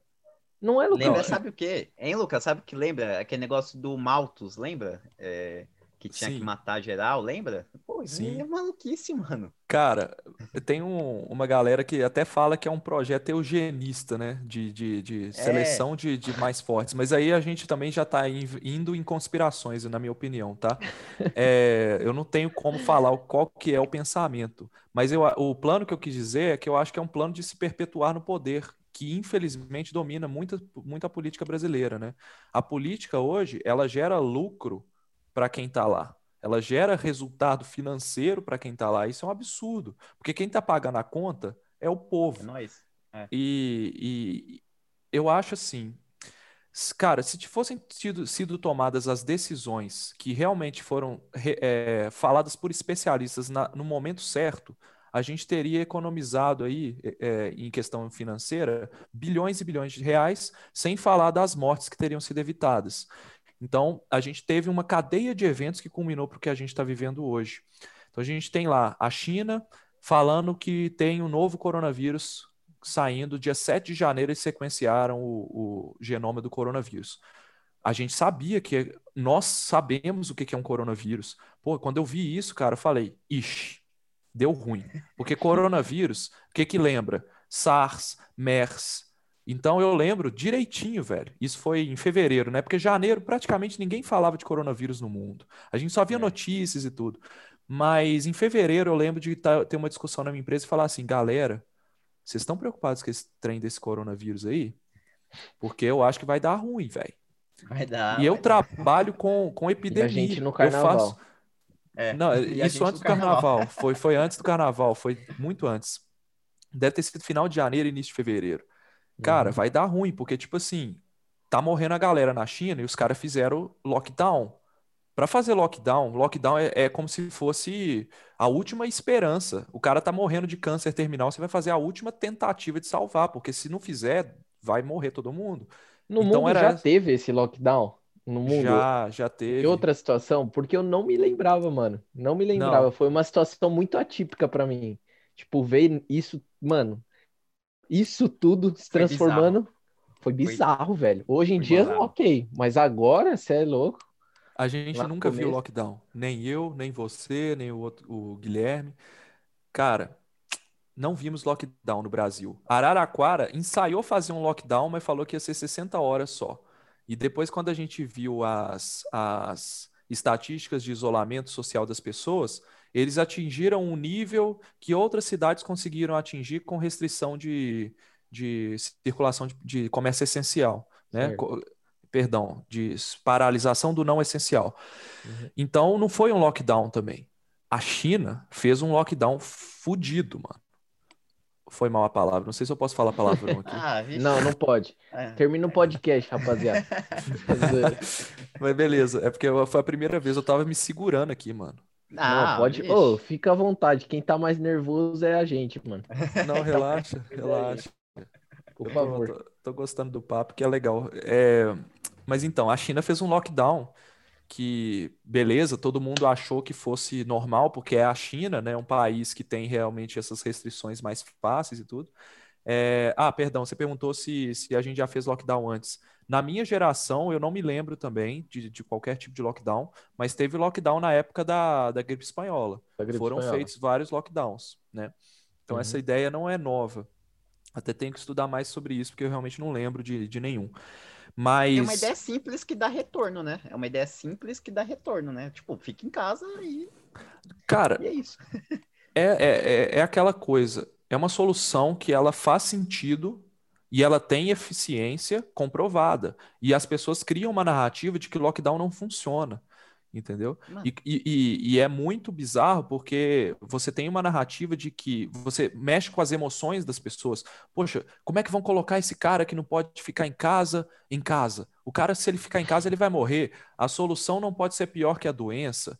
Sabe? Umas, uns, uns trem que realmente conquista a pessoa que tá ali numa E aí, situação co- difícil. aí combina com o que o Bolsonaro tava falando, é só uma gripezinha. Se você for atleta, beleza. Vai pra academia, mano. Já era, fica correndo em casa que você não vai. Mano, você pega, você pegou isso, suave, vai passar. Como Não é. que, como que lockdown não funciona, mano? Porque, tipo, você coloca todo mundo em casa direito pra você ver, como é que o vírus vai circular? Ele vai sair do seu, do seu nariz, vai voar no ar e vai bater na porta do outro cara? Não é assim que funciona. Vai tocar Então, campainha. É. Não, não, não tem jeito. Então a China fez esse lockdown bizarro, aí começou o lockdown lá, eu falei, galera, vai dar ruim aqui e tudo. O que que vocês acham?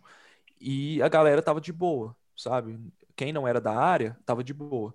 E eu lembro exatamente no dia 11 de março, isso porque eu tenho anotado no meu caderno, sabe esses cálculos de RT que a gente faz, que tem, ah, o R0 é 0,95, agora a pandemia está em 1,20, cada, Sim, eh, cada 100 pessoas transmitem para Ah, sim. 120. Sim, Eu fiz esse cálculo no dia 11 de março, considerando os dados da China. E aí, eu cheguei no Brasil, eu, eu assustei porque tem um colega meu que trabalha comigo, a gente virou e falou assim, mano, vai morrer 150 mil pessoas no Brasil, se for igual à China. Se, tipo assim, se a gente não parar quando esse vírus... Isso já tinha tido o primeiro caso no Brasil, que foi exatamente há um ano atrás, o primeiro caso no Brasil.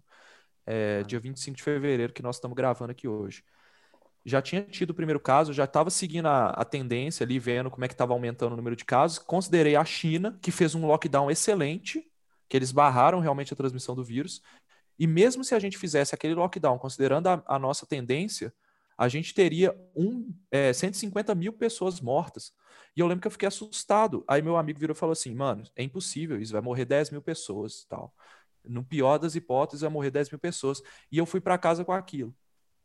Aí eu lembro que eu falei com meu pai, é, Caralho, quando teve dia 16, Belo Horizonte foi a primeira cidade a fechar no Brasil, a primeira capital. Belo Horizonte fechou e eu já tinha comentado com o pessoal lá na empresa para a gente fazer uma reunião de, de gestão, né, para se preparar para isso. Eu não sou gestor nem nada, mas a gente dá opinião e acaba influenciando também, né?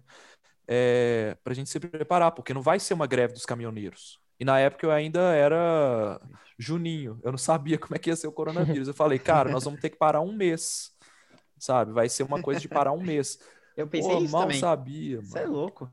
Mano, lá na, lá na faculdade, pra você ter ideia, foi teve esse caso de desse senhor, né, que veio lá da, da Itália, e aí passou o carnaval, beleza? Aí, mano, voltando da faculdade, recebo uma mensagem, caso de Covid, mano, segundo caso, assim, não tinha dado mais nenhum caso, segundo caso, na Geografia geografia da USP. Falei, mano, fudeu, peguei, morri, já era, mano. E aí, Pique, parou já as aulas da geografia só. Olha a burrice, parou as aulas da geografia. Tem- Uhum. sendo que a gente tem contato com outros alunos de outros cursos, parou só a aula da geografia. Eu falei, mano, semana que vem já tô de volta, né? Que eu tava lá, tal, tava curtindo, tem festa semana que vem, tá suave, tá suave. Você é louco, mano. Eu tô aqui até agora esperando. Tô, nossa, suavão. Mas, É. mano, foi assustador, é assustador isso. É Ô, assustador. Lucas, e é verdade, é verdade, tipo, eu vi, mas eu não entendi. É, que já previam que teria uma pandemia em um curto período de tempo. É, o Bill Gates falava isso? disso aí. Como é que é? O Como Bill você Gates é um cara que ele assim? lê muito. O Bill Ah, Gates, que ele, ele não é o especialista em pandemias, mas é ele que ficou famoso por ter falado isso, né? Mas na Aham. verdade teve um autor que agora eu acho que é o David Quammen, em 2009, ele escreveu um livro chamado Contágio. E lá ele falava que a próxima pandemia seria de um vírus respiratório, muito provavelmente um coronavírus, que infectaria morcegos ou outros animais, saltaria para um outro animal e depois passaria para o humano, que foi basicamente o que aconteceu com o coronavírus atual. Mas a gente costuma dizer muito isso em ciência, né? É, se você quiser saber, por exemplo, é, qual que é que ano que você vai morrer, por exemplo, bizarro, né? Mas É, a ciência é o melhor, a melhor ferramenta que vai te dar a melhor previsão disso, muito melhor do que uma cartomante, por exemplo. Se você quer saber qual ano que vai passar o cometa Halley, em qual posição que ele vai passar, vocês viram agora, pousou a, a sonda Perseverance lá em Marte. Aham. Porra, mano, eles conseguiram prever o segundo que a sonda ia Caralho, mano. pousar, mano. Sabe? Certinho. O segundo, a posição exata no planeta, sendo que é um planeta que está milhões de quilômetros da Terra, né? Que foi. a- os caras soltaram o foguete aqui, com toda a atmosfera turbulenta que ela é. A gente sabe que às vezes pega um avião aí, você vê como é que a, a É. atmosfera balança. Tudo isso, o foguete chegou exatamente na posição que eles queriam, no momento que eles queriam, e foi feita as fotos lá. Caraca. Isso é louco. Então, isso tudo é ciência, é matemática, é previsões, né? Então, não é muito difícil de dizer que a gente vai ter uma nova pandemia nos próximos 10 anos. Ah, e vamos não, mesmo, Ah, vamos mesmo. Mas Por quê? você acredita que é linear ou só vai piorar? Quer dizer, é, Ou pode ser na verdade, menor? não é linear ou só vai piorar? Então, se você pegar nos últimos 20 anos, nós tivemos três potenciais pandemias, né? Então, é, o H1N1, o, aí você tem a, o Ebola e o Zika com riscos, né? Eles se tornaram emergências internacionais, que não se tornaram pandemias, e você tem agora o coronavírus. Então, é, e nos últimos 100 anos, você teve gripe espanhola, você tem AIDS e você tem Uhum. coronavírus. Fora o H1N1, que, que quase se tornou uma pandemia, né, na verdade. Então, essas pandemias, elas estão ficando cada vez mais frequentes. Por quê? Você tem uma aproximação muito grande do ser humano com a natureza, com a- a- os hábitats animais. Então, você aumenta gradativamente o risco de se ter saltos de animais para seres humanos. Então, o vírus ele está ali mutando nos animais naturalmente, tá? E de repente ele muta aleatoriamente e adquire uma característica que ele é capaz de se infectar um ser humano. Basicamente isso que acontece. Se a gente se aproximar da natureza, a gente vai ter várias pandemias. E a gente tem um outro fator, que é a globalização e a urbanização muito forte. Sim. Então, cada vez mais as pessoas estão mais próximas. Então, em 1900, e, sei lá, 1800, se às vezes se acontecesse esse salto do morcego para o ser humano, que a gente ainda nem sabe se foi exatamente isso que aconteceu, mas se fosse em 1800, talvez não ia dar nada. Ia ter um casinho ali na vila, aí ia Ia transmitir para umas 10 pessoas, uma dessas 10 ia morrer e pronto, acabou o surto. Ninguém ia ficar nem sabendo. Quantas vezes já pode ter acontecido isso e a gente nem ficou sabendo? Mas agora não. Você tem Wuhan, que é um centro tecnológico, um centro urbano absurdo, com 14, 15 milhões de pessoas. Você tem ali várias possibilidades de saltos animais, porque você tem morcegos que são é, carreadores do coronavírus, né? Você tem uma proximidade muito grande. E você tem, poxa, se uma pessoa se infectar, essa pessoa vai estar assintomática, ela não vai estar transmitindo nada, ela não vai estar, é, desculpa, transmitindo não, ela não vai estar mostrando que ela está doente, caminhando ali por um mercado ou por outro Ixi. lugar e de repente transmitiu para uma, estrago uma tá galera. É, isso, é, a transmissão inicial ainda não está rastreada, né? A gente não sabe qual que foi o, o caso zero, mas muito provavelmente foi numa aglomeração.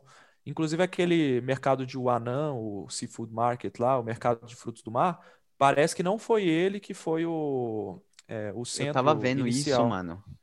Que É, eles estão estudando outro lá. lugar, né? E, Uhum. ô, ô, Lucas, é, vou fazer duas perguntas. Uma, o pessoal mandou aqui pelo Insta. Uma é, como que identifica, por exemplo, é, teve o coronavírus, foi começando a estourar casos na China, estourar, estourar, mas como que descobre que é uma nova doença? Tipo, como funciona isso? Tipo, o médico vai passando para os departamentos. E a outra é sobre a vacinação. É, é mais eficaz a, a vacinação centrada em geografias específicas das cidades, gerando bolhas imunes, ou geral? Uhum. Tá, boas perguntas. Vou começar com a, com a da, das cidades aqui da vacinação, porque aí eu me lembro mais. Depois eu falo Aham. da primeira. é, cara, bolhas imunes uma estratégia interessante, mas quando a gente está falando de Brasil, é uma doença que está disseminada em todas as cidades. Eu acho que tem alguns meses já que não existe nenhum município livre do coronavírus. Então temos 5.570 municípios, todos com algum caso de coronavírus, circulando Isso é- ativamente. Isso é assustador. Isso, Isso é, gera o um- bicho chegou em todos os, os lugares possíveis. Não tem como se esconder, possível. É.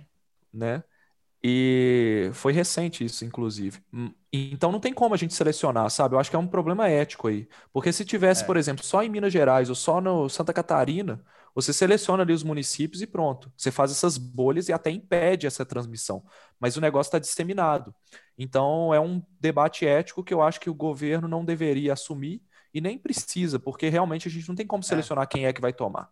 Então, nesse caso, velho, eu concordo com a forma como está sendo feita, que é você vacinar o pessoal mais velho primeiro, os profissionais de saúde, que são mais expostos ao risco, e as pessoas que têm mais chance de morrer. Por quê?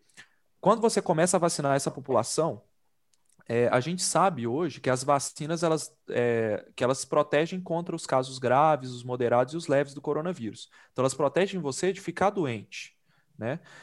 Elas, a gente não sabe se elas impedem a transmissão da doença.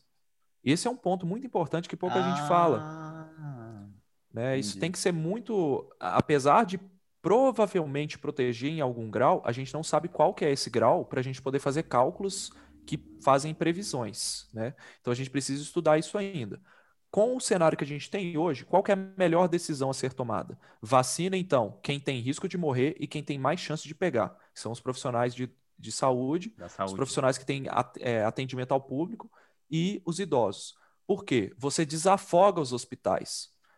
E aí, quando você desafogar os hospitais, você tem chance de respirar para você conseguir tomar melhores decisões, sair da crise, basicamente.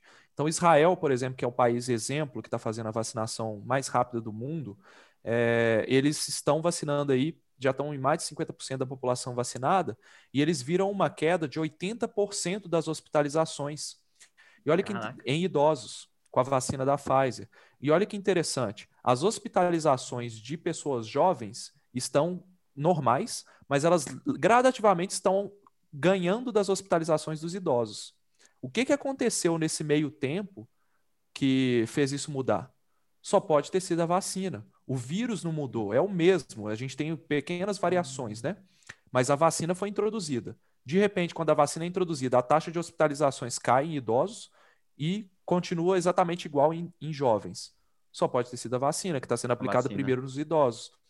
Então, essa estratégia de vacinar idosos disseminada, eu acho que é a melhor estratégia, porque a gente tem uma pandemia. A gente não tem uma epidemia localizada, um surto. Entendeu? Uhum. E qual que era a outra pergunta? Que agora eu esqueci.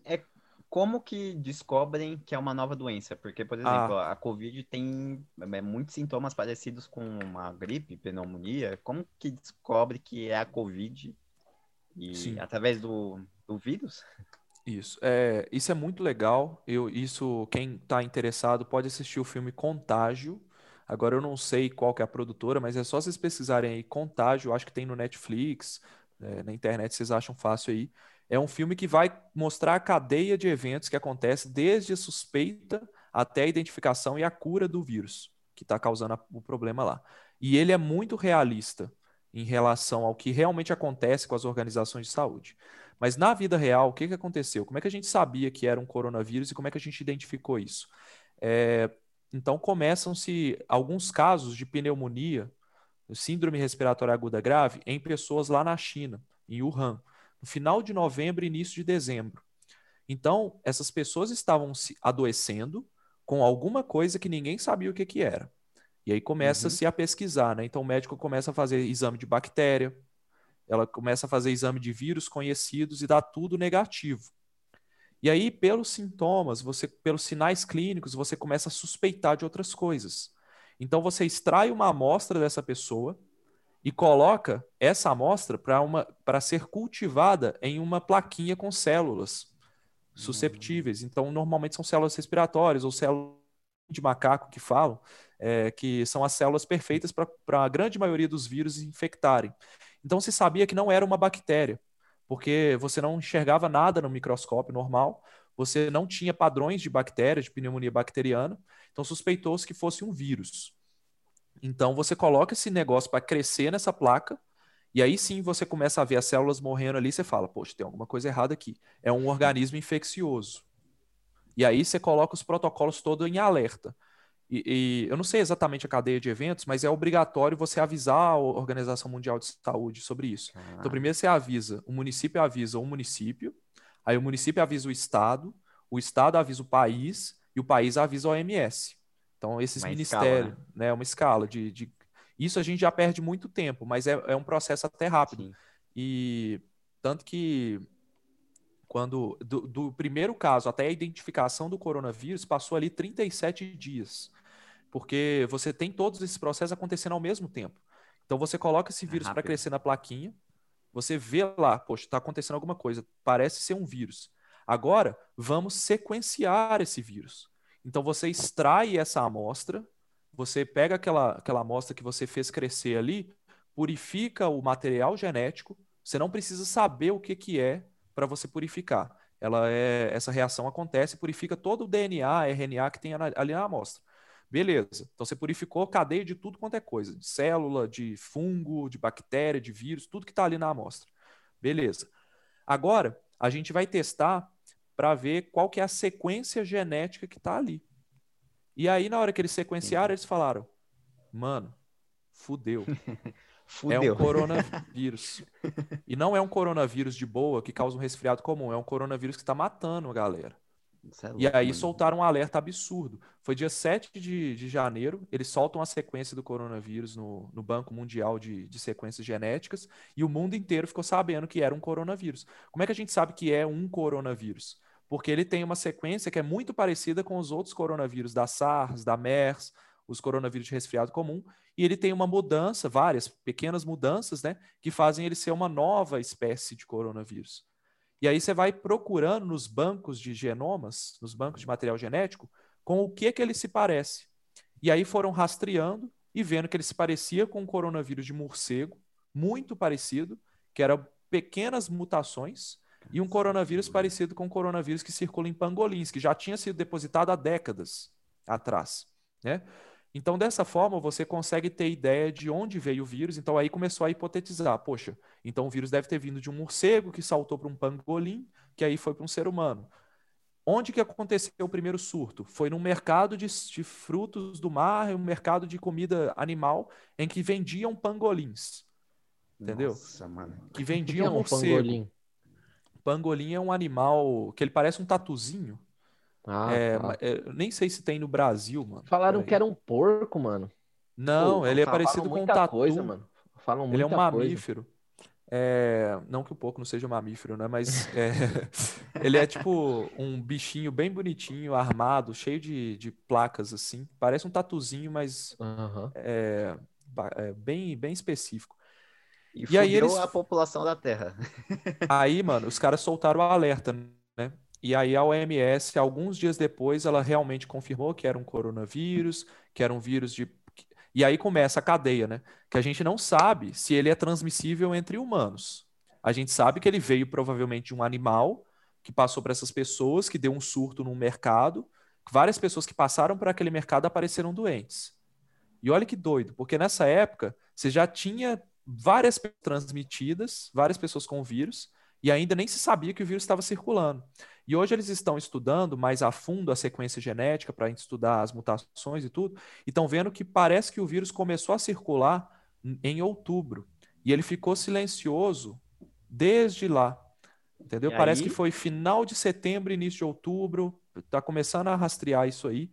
E não é que ele ficou silencioso, ele pode ter até causado doença, mas é causou a doença no seu Zé da cidade de, do interior, do não sei onde, que o médico às vezes não tinha um material para poder analisar e fazer uma e, e, ver que aquilo era um problema maior, entendeu? E ah. quando que ele causou realmente o problema? Quando ele atingiu várias pessoas no mercado de Wuhan lá. É, então nem se né? foi em, é, a gente não sabe nem se começou em Wuhan. Pode ter começado em qualquer país do mundo, isso não está definido ainda. Pode ter sido uma pessoa que foi para Wuhan, que transmitiu para uma galera lá e aí que apareceu. Por quê? porque a China tem um sistema de vigilância pesado para coronavírus. Sim. Certeza que foi no estádio Imagino. do Corinthians, mano. Certeza absoluta, parça. né? Nossa. Ó, uma pergunta minha. São duas perguntas, na verdade. Uma que não é minha, na verdade. É, eu queria fa... Vou ler essa pergunta, tá? Usar duas máscaras é exagero? E uma Olha, outra pergunta Eu uso que duas você, máscaras. que você tem que, mano. Agora a gente vai brisar. A longo prazo. Beleza. Ó, tá começando a surgir essas epidemias aí, vai geral morrer, vai ser uma doideira. Você acha que pode existir, tipo assim, o pessoal começa a ficar uma seleção natural quanto a isso? Porque senão já era, acabou. Acabou, a gente vai morrer então, porque não tem mais jeito. Acabou. Beleza, vamos lá. É, sobre a pergunta das máscaras, não é exagero, faz sentido, tá? Tem alguns órgãos reguladores é, de, de saúde, né, recomendando, inclusive, que você use uma máscara cirúrgica por baixo e uma máscara de pano por cima, porque hoje a gente sabe que o vírus ele é transmitido através de gotículas contaminadas e também pode ser carregado por aerossóis. Aerossóis são pequenas gotículas que ficam pairando no ar, é, como se fosse a fumaça do cigarro. Você está fumando e aí você vê aquele, aquela fumaça saindo. Ali tem um monte de gotículas daquela pessoa que ficam pairando no ar.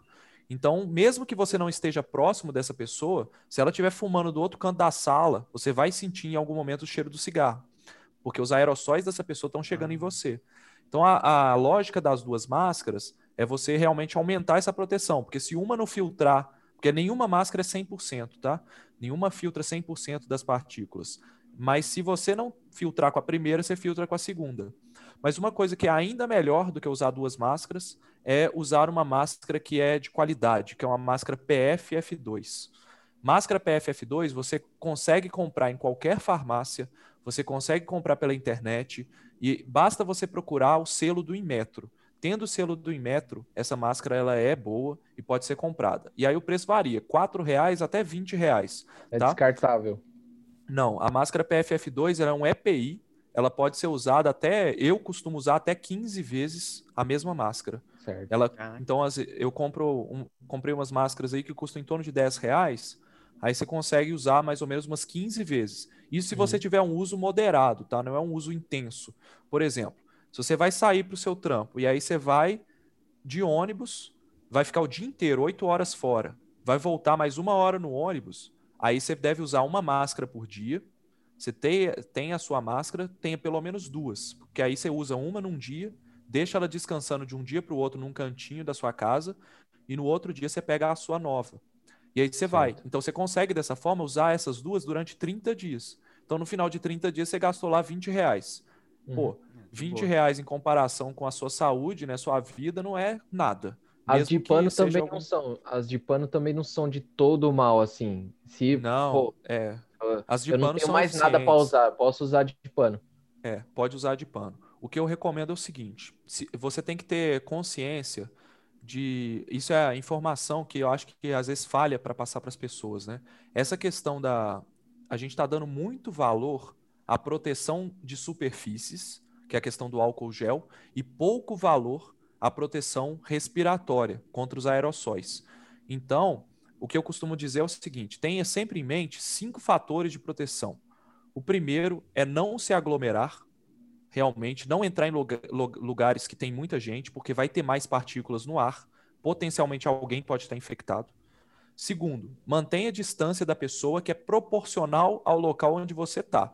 Ou seja, se você estiver num local fechado, onde acumula partículas virais, você tem que manter um distanciamento maior das pessoas.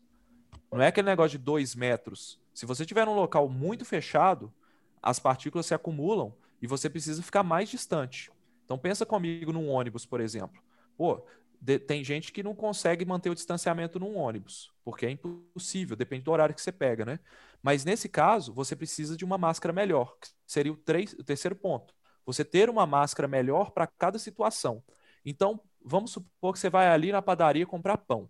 Você não precisa de uma máscara PFF2 para É. você ir comprar pão. Basta uma máscara de pano, porque você vai estar numa área normalmente aberta a maior parte do tempo, caminhando. Na hora que você entrar na padaria, é um contato rápido. É um É, são pãozinho e poucas já era. pessoas. Você vai direcionado fazer sua compra porque você precisa. Então, pô, você não precisa de uma proteção profissional. Você pode colocar uma máscara de pano que é bem eficiente.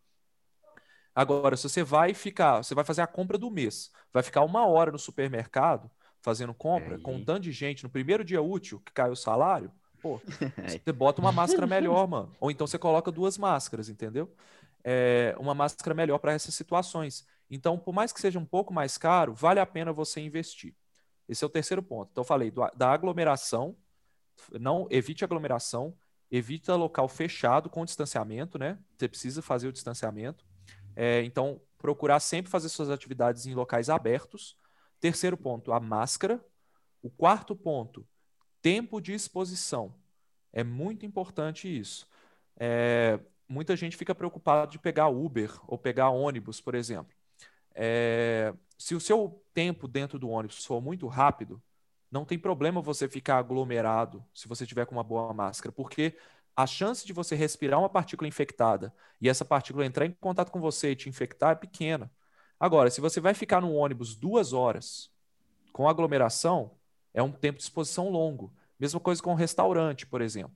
Restaurante tem muita gente que vai e fica sem máscara, porque está comendo, durante uma hora de almoço. Entendeu? Se você não tem opção, é. mano, você precisa almoçar no restaurante, né? Você não tem como levar marmita. Você precisa ir porque seu chefe mandou você ir no restaurante a, na, na, no almoço da empresa. Fraga, aquela coisa que você não pode negar. Você vai virar e vai falar: beleza, galera, vamos almoçar aqui, mas nós vamos ser rápidos. Finge é. que vai no banheiro, levanta, fica lá fora, tenta pegar Mete uma mesa né? do lado de fora, porque são locais onde você tem menos chance de se infectar, menos tempo em local fechado. É, e o quinto fator é você preocupar sempre com o comportamento das pessoas. Então, se você ficar no local onde tem gente falando, ou berrando, ou cantando, é mais arriscado, porque a quantidade de gotículas que essas pessoas estão liberando é muito alta. Então, você tem mais chance de entrar em contato com uma delas. Né? Eu resumi, isso parece complexo de ficar lembrando e tudo, mas eu resumi isso num e-book que eu lancei gratuito. Né? Se vocês quiserem deixar aí no, no. Não sei se tem jeito de deixar no link em algum lugar. É, Sim. É, a gente criou um e-book gratuito para as pessoas se, como se proteger da Covid, né? E a gente fala de todas as situações, é, de várias situações que você tem riscos diferentes e como se proteger em cada uma delas. Acho que é bem interessante. Não, manda para o Ricardo pelo e-mail depois a gente coloca no, no link da descrição no YouTube, tranquilo. Isso é um prazer. E sobre Ô, a pergunta do Gui? É, e a outra então, pergunta, então, se, se é otimista, se, como é que é? Porque eu, eu não quero sair daqui triste hoje. Eu quero sair feliz, quero sair otimista. Do Difícil, jeito que eu né? entrei, por favor. Vamos lá. É, bom, primeira coisa, a pandemia vai acabar em algum momento. Isso é uma certeza. Tá? Daqui 30 anos.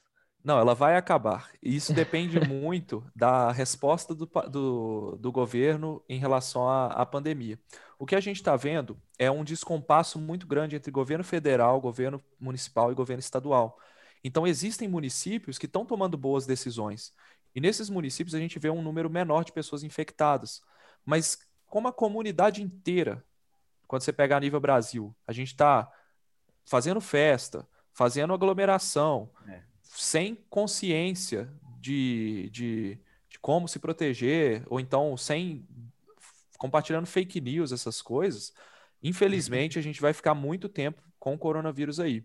E eu gosto sempre de falar que eu sou realista, mano. Tipo assim, eu lido com os dados, eu sei o que, que vem pela frente. É, as, as notícias que eu lido, às vezes é até difícil para mim, porque eu sou um dos primeiros a ficar sabendo, porque eu analiso os gráficos na fonte. Então, esse gráfico que sai lá no Jornal Nacional, aquele gráfico, mano, tá atrasado. Eu tô olhando o gráfico de, de, de pessoas com prováveis sintomas que sai no Infogripe, que é o sistema de registro da, da Fio, do, do, do da Fiocruz e que recebe os dados diretos do Ministério da Saúde. Então, é, infelizmente, eu já vejo que o Brasil já está entrando numa terceira onda. Isso ainda não apareceu nos dados oficiais de notificação. Ah, então, assim, mano, eu vou te falar o seguinte: é, a gente precisa conviver com o vírus, aprender a conviver com ele, porque ele vai ficar aí por mais algum tempo. E eu diria assim que por mais um ano é bem provável que a gente esteja com esse vírus aí. E a gente precisa aprender a conviver com isso. É, se protegendo, fazendo distanciamento, fazendo as medidas de proteção que realmente fazem diferença.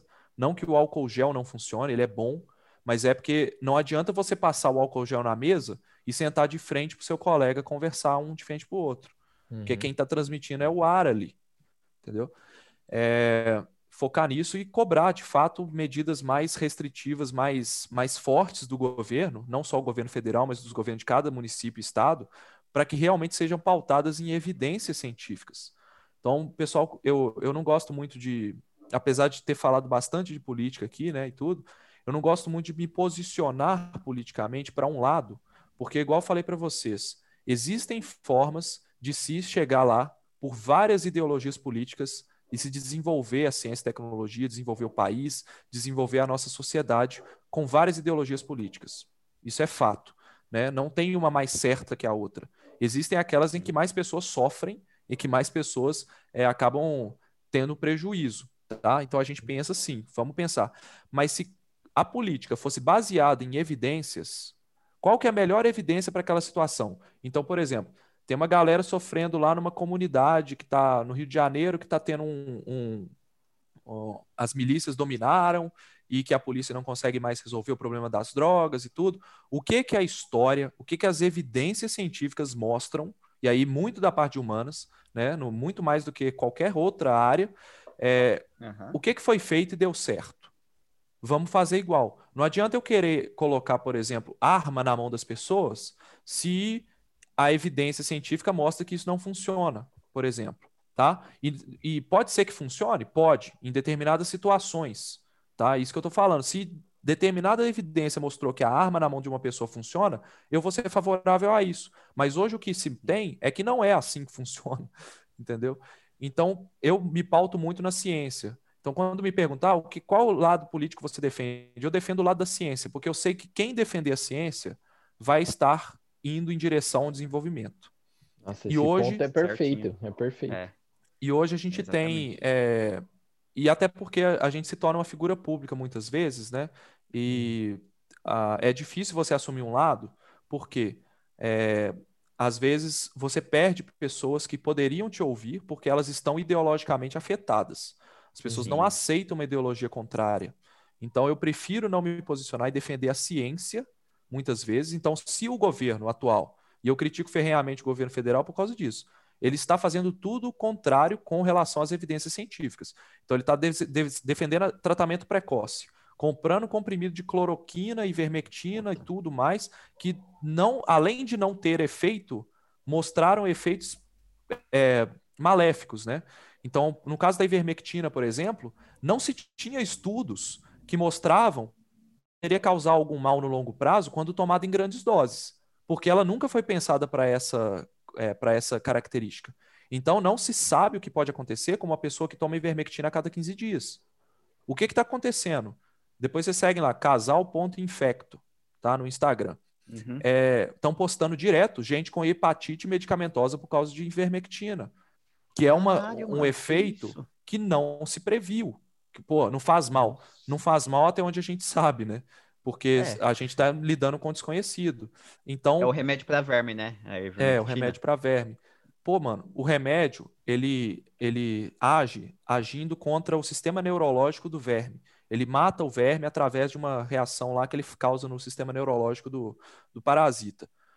Ou seja, ele tem determinado efeito contra o sistema neurológico. Por que, que ele não causa problemas no ser humano? Porque nós temos um negócio que chama barreira hematoencefálica, que, que é uma barreira, literalmente mesmo, de células que fica entre o cérebro e o sangue e protege drogas muito grandes de entrarem no seu cérebro e agirem lá.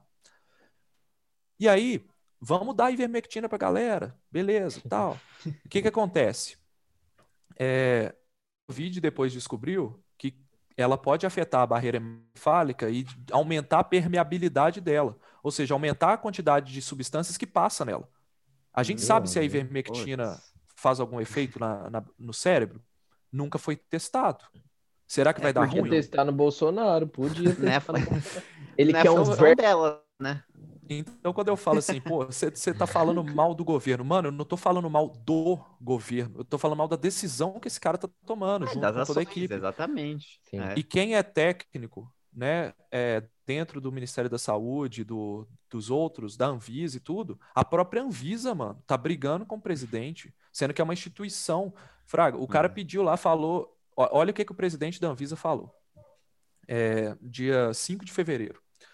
Teve lá um problemaço com, com a questão da, da Anvisa ela ser tirada de escanteio, porque existe. Saiu a Sputnik, né? A, a vacina Sputnik, que é a vacina russa. Ela teve 0,8% de eficácia em testes em humanos, funcionou, bacana, é uma vacina boa, é, e a gente quer trazer ela para o Brasil. Quem que está querendo trazer ela? Uma empresa farmacêutica brasileira que quer produzir ela no Brasil.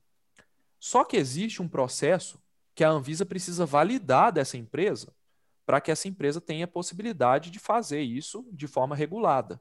Então a empresa precisa provar que ela passou por todos aqueles processos de boas práticas de fabricação e ela pode sim produzir o negócio. É, quando a Anvisa libera uma vacina, ela está liberando aquele processo de produção específico lá do Instituto Gamaleia, por exemplo, lá do, da Sputnik, ou a vacina de Oxford, que foi produzida lá na Alemanha, lá no, no- na Bélgica, ou então a Sim. Coronavac, que foi produzida na China. Não Como é se a, se pra a. Coronavac. Tipo, É. o método de produção fosse trazido para cá. Não, Não? Não, não, não. Quando a Anvisa libera um lote, ela está liberando aquela produção lá, porque ela validou a fábrica lá da China, por exemplo. Ah, tá, entendi. Então, entendi. se eu quiser fazer a, a Coronavac aqui no Brasil, a Anvisa precisa validar a minha fábrica. E o Entendi. que o governo federal está soltando agora é uma medida provisória para facilitar a importação de vacinas. Só que para isso a Anvisa é obrigada a chancelar caso a vacina tenha sido aprovada por algumas instituições reguladoras do mundo, dentre elas o FDA, a, a Agência Reguladora da, da Europa, do Japão, da Rússia, da Argentina. Então, se a Aham. agência reguladora russa liberou a vacina Sputnik lá na Rússia, a Anvisa é obrigada a conceder o registro aqui no Brasil em até cinco dias. É isso que está Caraca. sendo posto. E aí o presidente da Anvisa falou, pô, Mas beleza, der a vacina Sputnik é boa lá na Rússia. Ela foi boa, validada lá. E essa empresa que está querendo produzir aqui no Brasil, será que eu posso validar? Então a gente não sabe. entendi. Então a. Anvisa está reclamando disso. Os técnicos da Anvisa estão indo contra o presidente, pedindo ele para vetar esse texto, justamente por isso. Porque é como se a gente estivesse tirando a nossa soberania, o presidente que tanto defende a soberania nacional, né? Tudo. É como se a gente estivesse abrindo mão dessa soberania. E o cara falou: pode pegar aí é, uma das reportagens, não sei se é Estadão ou Folha de São Paulo. Se a vacina Sputnik vir desse jeito, eu não tomo. Caraca. Olha só o presidente da Anvisa falar um negócio desse no mano. momento antivacina que nós estamos vivendo. Pra Vocês verem a seriedade do trem que tá.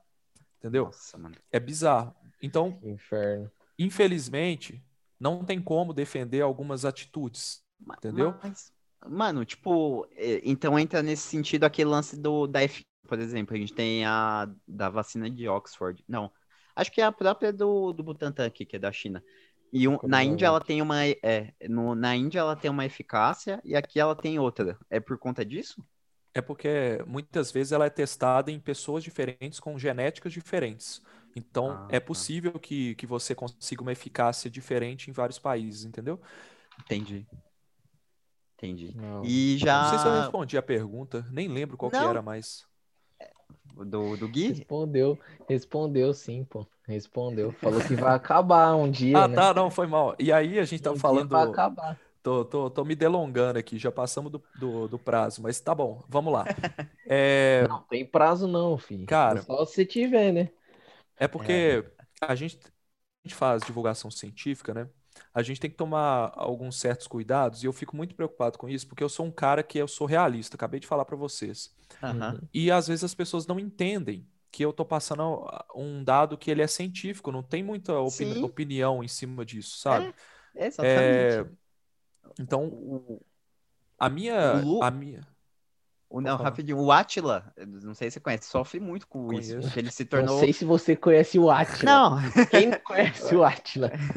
Caralho. Porque ele, ele se tornou meio que uma figura pública agora, né? No, no- É. Na pandemia. E, tipo, ele, ele faz, faz as, os tweets é, embasado na ciência.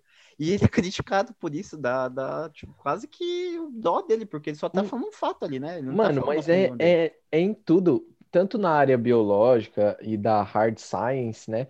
Mas na nossa área também, mano. Muitas vezes, Não, sim. pô, o cara chega lá e fala, ah, o que que esse cara de história aí tá falando? Tipo assim, não, a, a nossa ciência é aberta à interpretação, ao entendimento, mas ela também é uma, é uma ciência, não é uma Sim. ciência exata, mas ela é uma ciência, a gente estuda isso, a gente sabe quais são os efeitos, é, da mesma maneira como você, é, como você e o Bill Gates lá fizeram os, os cálculos, a gente também que meio que faz, né?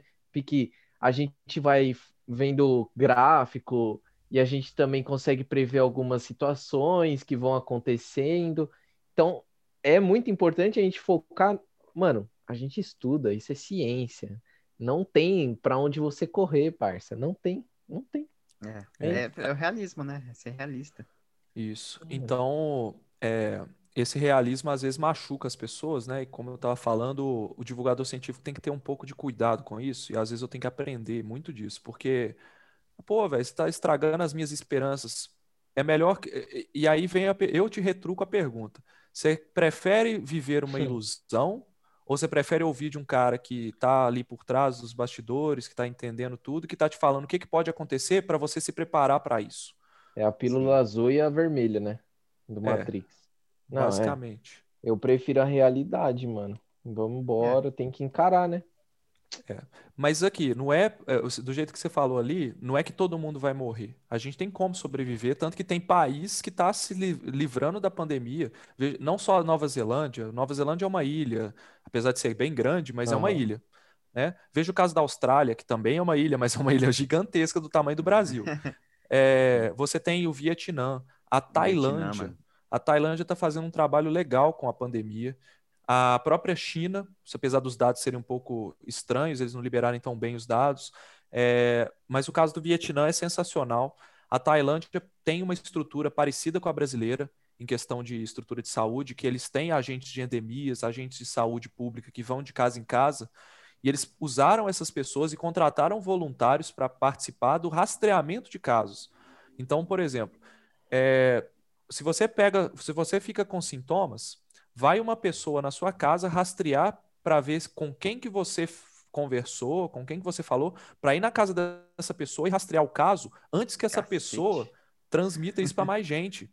Da E a. Tailândia é um país de milhões, acho que 50, 60 milhões de habitantes, não é um país pequeno não. Tailândia, né, que eu falei. Espera aí, deixa eu pegar aqui que esses dados é sempre difícil. 70 milhões de habitantes. Não é um país pequeno, Uhum. entendeu? É. Ex- Pô, 70 E não é uma ilha. É. É, Agora nós temos as grandes nações aí realmente se ferrando, né? Com, com... Mas eu acho que isso é muito de tomar medidas corretas no momento, no momento certo. O meu medo só era mesmo, mano. né, Eu entendo é, a realidade e tal, mas nossa, é muito complicado. A gente chega numa parte assim que a gente fica até cansado de ver tanta coisa ruim acontecendo, mas é, eu entendo, não é querendo maquiar, né, de alguma maneira a vida aí, porque é a vida que tá posta pra gente, a gente tem que estar encarando isso de alguma maneira que seja com a ciência, que seja do da maneira Da maneira correta correta. e, e para acabar logo com isso tudo, né? E, e, Lucas, agora puxando mais pro final, um papo mais descontraído. Não, não é um bate-pronto, mas a gente fazer- vai fazer algumas perguntas para você e você responde. Ping-pong. Beleza, primeira é- beleza. É, uma indicação de algo que você esteja, que você goste de ler ou de assistir, pode ser uma série, um livro, um filme, qualquer coisa. É, não precisa ser de ciência especificamente. Não, pode ser beleza. qualquer coisa. É porque recentemente eu tenho visto muita coisa de ciência, velho. Porque o trabalho vive, né? Deixa eu ver aqui. Aham. Ahn, cara, vou, vou passar um livro que é da hora, que é o Ruptura, da Mônica De Bolle. É um livro que eu li recentemente, foi o mais recente que eu li aí, que ele fala sobre... É, é legal de ler, apesar de ser um pouco mais técnico na área de economia, porque ele fala justamente das medidas que estão sendo tomadas aí nesse momento de pandemia e de uma perspectiva econômica. O que, que Oh. poderia ter sido feito para o Brasil ter dado mais certo na parte de economia? Achei muito legal, é uma linguagem que não, não é técnica, mas é- ela é bem acessível, mas assim, você precisa ter um básico de PIB, de inflação, para você entender, basicamente. Mas é, é legal. Vou anotar. Um outro livro muito bom que eu acabei citando aqui antes é o livro Contágio, que é o do David Quammen.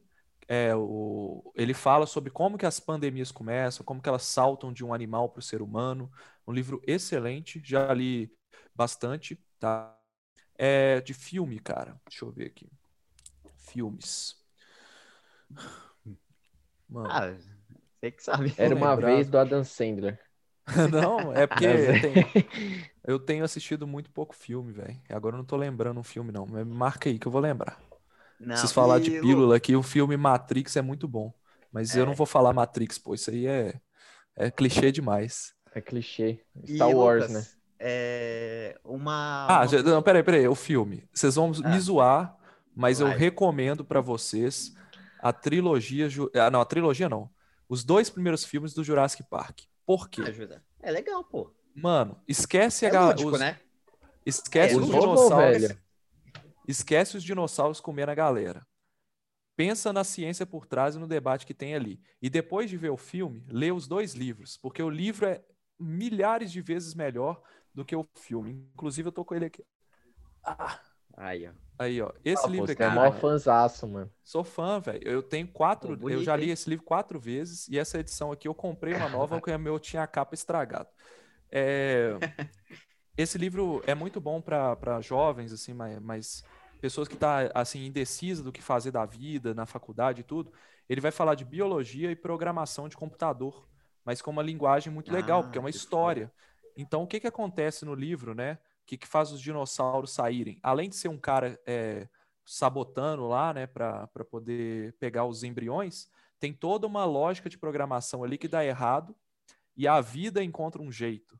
Então, eu acho muito legal que ele fala também de evolução, é muito doido. E Então, o hora. Jurassic Park, mano, é melhor uma, filme que eu já vi na minha vida, sério. uma, uma pessoa que seja uma inspiração pra você na vida. Cara, Pode ser Inspiração. famoso, não famoso. Seu ídolo. Seu É, ídolo na vida. lá. Mano, meu ídolo é meu pai, porque é, meu ídolo homem é meu pai, minha mãe é minha ídola mulher, porque o meu pai, eles são, meus pais, eles são muito di- diferentes entre si, né? O meu pai, cara, ele é contador, ele sempre teve vontade de ter um negócio próprio e ele sempre administrou o negócio dos outros. Mas quando ele ia fazer o negócio próprio, meu pai sempre passou muita, muita dificuldade financeira e, e sempre teve muito, muito azar com algumas coisas e os negócios dele não deram muito certo. E minha mãe é completamente o contrário. Ela é é professora do Estado, ela é é aposentada já, né, mas foi professora do Estado de Minas durante muitos anos. É, e pensando por um lado de um funcionário público, é muito mais estável do que um cara que está querendo empreender, né? Então, com enquanto o meu pai falava que eu tinha que ter ideias e, e empreender, fazer uma coisa, tinha que ser grande, o que eu fazia sempre, a minha mãe falava para eu segurar, para eu estudar e para eu ter um bom emprego, entendeu? Então, é- é, foi muito bom, porque hoje eu vejo a influência que os dois tiveram em mim, né? Então, é, principalmente com relação à educação. E essa história eu nunca contei em público e tudo, que é com relação à, à minha educação, né? Eu sempre estudei em escola particular. Eu Uhum. sou muito privilegiado, a gente sabe hoje disso, quanto que é difícil, né? Mas, cara, os meus pais passaram dificuldade demais para conseguir manter o meu irmão e eu estudando em escola particular, fraga. Muito mesmo. Meu pai perdeu o emprego, ficou um tempo desempregado. Ele não falou para minha mãe que estava desempregado e, e, e isso só tirando dinheiro, não sabe se de onde para conseguir pagar Caraca, teve que pedir ajuda de, de gente conhecida, parente, para poder ajudar, e ele nunca deixou a gente ter uma educação é, de menor qualidade, entendeu? Então sempre prezou Foda. muito por isso. Então eu vejo hoje, mano, o quanto que isso é um privilégio, porque isso faz muita diferença quando você vai entrar numa universidade pública. Então não dá para para esconder isso, nem falar nada diferente Com disso, certeza. porque se, é, é o que eu tentaria fazer para os meus filhos, entendeu? Eu a- acho que a, a primeira coisa de tudo, mano, é educação. Educação de casa, primeiro, e segundo, tentar colocar os seus filhos numa escola que você realmente confie no ensino e que seja uma boa escola, entendeu? Top Então, meus ídolos são meus pais. É, e de referência, assim, de trabalho, né? Cara, eu tenho várias referências, mas tem um cara que eu sou apaixonado com a forma como trabalha. São dois, na verdade. O primeiro é um cara que ele é, é um divulgador científico internacional, que é o Derek Muller. É, ele é o, o, do canal Veritasium, não sei se vocês já ouviram falar. É um canal que fala de ciência e faz mega produções. E é onde a gente quer chegar, né, no Olá Ciência. Uh, e o outro, é, por incrível que pareça, é, é, um. Ele talvez é pouco conhecido, mas é o Davi Calazans. Ele tem um canal chamado Ponto em Comum no YouTube, que ele é um pouco que ele consegue transformar o que a gente chama de storytelling, que é contar histórias, e ele conta ciência de uma forma muito boa, é uma contação de histórias muito legal. Então, eu me, me baseio muito na forma como eles fazem a, o trabalho deles para poder tentar fazer igual, sabe? Uhum. Mano, foda. É, é, terminando agora no final, né? É, as últimas perguntas. A gente, mano, tá muito feliz de ter te entrevistado. Foi uma, mano, uma aula. A gente tem que marcar, inclusive, para conversar uma, um assunto mais descontraído, mano. Que você tem muita coisa para falar. Sua vida é muito da hora, mano. Você estudou na faculdade federal, porra, é de Minas. Viajou. Então é um, é um negócio que a gente é, é, fora da nossa realidade, né? A gente conversa muito com o pessoal aqui de São Paulo, né? uhum. né? E é muito da hora, mano. A gente precisa marcar mesmo mais pra Vamos, frente aí de e, conversar ó, algumas coisas mais, né? Tá ó, quando acabar a pandemia e a gente tiver nosso estúdio, a gente quer a galera todinha do canal lá dando entrevista pra gente, né, Gui? Vai ser é. foda. Vocês são, vocês são em quantos? Três? Então, eu, cara, no início a gente tava falando disso e acabou mudando de assunto. É, verdade, né, velho? Nem falei. Deixa eu falar um pouco aqui, porque senão o pessoal vai me xingar que eu não falei do Olá Ciência. É, vamos lá. O, eu, eu tava falando em 2015, né? Que, que não, vou, vou ser mais rápido, mas 2015 o canal surge. Eu chamei um amigo meu, que é o Guilherme, que vocês devem conhecer, ele sempre aparece nas lives é, estudou comigo no colégio e ele tinha uma experiência em, em filmagem. E eu falei, pô, eu quero alguém para tentar melhorar a qualidade do que eu estou fazendo. Aí chamei ele, sempre foi um hobby. 2016, 2017 foi hobby. Em 2017, eu chamei a minha namorada na época, que era a Hipácia, né? Ela tá na equipe até hoje. É, o, ela, ela é biomédica como eu, e ela dava a parte de assessoria científica e ajudava muito nas redes sociais. Mas aí ela foi fazer o mestrado e basicamente ficou sem tempo para lidar com o canal, deu uma sumida. Em 2018 eu entro no mestrado na, na Universidade Federal de Minas Gerais também, para fazer mestrado em inovação, uma área bizarramente complexa com relação ao que eu estudei na minha vida, que foi biologia, biomedicina, né? Então eu fui para a área de humanas, mano, entender como que uma universidade ela consegue transferir tecnologia para o mercado. Entender esse processo, quais são as pessoas ali, o que, que a pessoa tem que ter, o perfil, essas coisas. É... Me, me fudi pra caralho, mas deu certo. Finalizei o, o, o, mestrado, foi muito bom. Mas eu também fiquei sem tempo. Então, 2018, 2019, o Olá Ciência praticamente publicou 10 vídeos total. Assim. Só que. E, e, a gente ganhava uma graninha, sabe? Tipo assim, chegava no final do ano, juntava todo o recurso do YouTube e dava para comprar umas três pizzas no da final hora. do ano, depois de um ano. Aí chegava, falava com o Guilherme assim, porque na época a Ipácia tinha recebido uma parcela, mas não era não era fixo, né? E eu e o Guilherme que era realmente os sócios, que na época nem era uma empresa nem nada. Chegava no final do ano, pô, mano, décimo terceiro tá aí, ó. Décimo terceiro, uma, um valorzinho. Hoje tem pizza. E aí, em 2020, o Guilherme falou comigo assim, mano, se o Olá Ciência não der certo esse ano, mano, eu vou desistir. Porque a gente já está trabalhando aqui há é, quase cinco anos e uh, eu, eu tenho que seguir minha carreira. Estou finalizando meu curso de engenharia de sistemas. Você já está aí inserido no mercado e eu, por enquanto, estou só me ferrando aqui, mano. Isso, o Olá Ciência me toma tempo demais. E eu também tomava tempo pra caramba também, meu. E a gente falou: se não der certo 2020, nós vamos largar. Veio a pandemia. Eu já estava com a intenção de voltar com tudo depois do mestrado. Só que a pandemia deu uma alavancada na gente que foi sem condições de entender, sabe? Foi muito rápido. E aí eu chamei a Hipácia, que é a minha esposa hoje, né? Era minha namorada, agora é esposa, casamos. Ainda bem, né? Porque senão aí, o Olá Ciência ia dar errado. Não ia funcionar. Esse namorada no canal. É, Mas aí chamei ela e hoje ela é a parceira é, na parte de, de conteúdo, né? Então ela assessora tudo que a gente fala, ela também escreve roteiro, e, a- e hoje eu considero que ela é o cérebro da equipe na parte de conteúdo. Porque hoje eu não fico mais tanto dedicado ao conteúdo, mas é ela, ela dedica mais do que eu. E basicamente hoje eu estou virando um apresentador, gestor, que a gente abriu uma empresa, né? Para poder Olha. conseguir. Agora a gente tem é, contratado um editor, um designer. A gente está trazendo uma pessoa de, que tem experiência comercial para poder gerir parcerias e tudo. Então tá virando um negócio, né?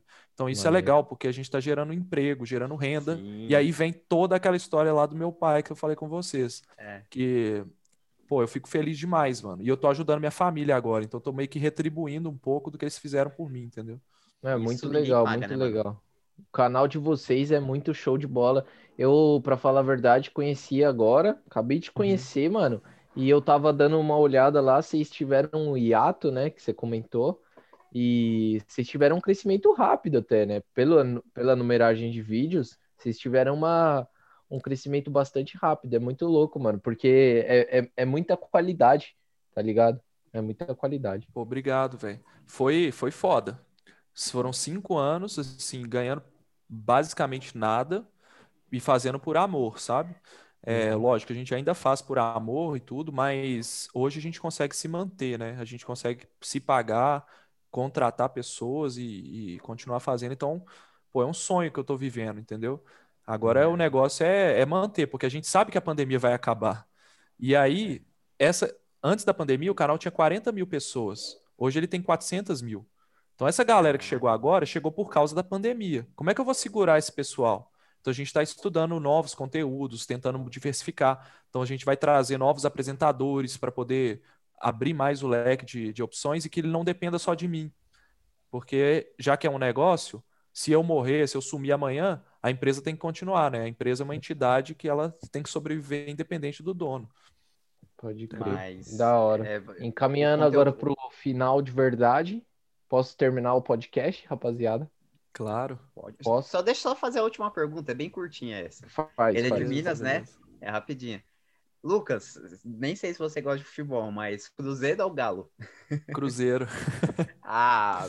Pô, Nossa, mas tô me se ferrando. fudeu. Tô me Aí- ferrando, mas não foi culpa nossa, velho. A torcida fez sua parte. O time tá envolveu com corrupção aí, filho. ué. É, A único, o único palestra desse Brasil aqui é o Palmeiras, tá bom? aí- Cruzeiro não existe. Bom, Não, mas rapaziada, eu, eu não sou tão ligado em futebol mais, não. Já fui muito. Aí, até o último título do Cruzeiro no brasileiro ali, que foi 2014, 2015, não lembro. 15. por aí. É, até esse último título aí, eu, eu fiquei muito ligado em futebol, mas depois não deu mais, não. Não porque o Cruzeiro foi mal, voltar, mas é porque não dá tempo, mano. Não dá Ah, tempo. imagina. É foda, é foda.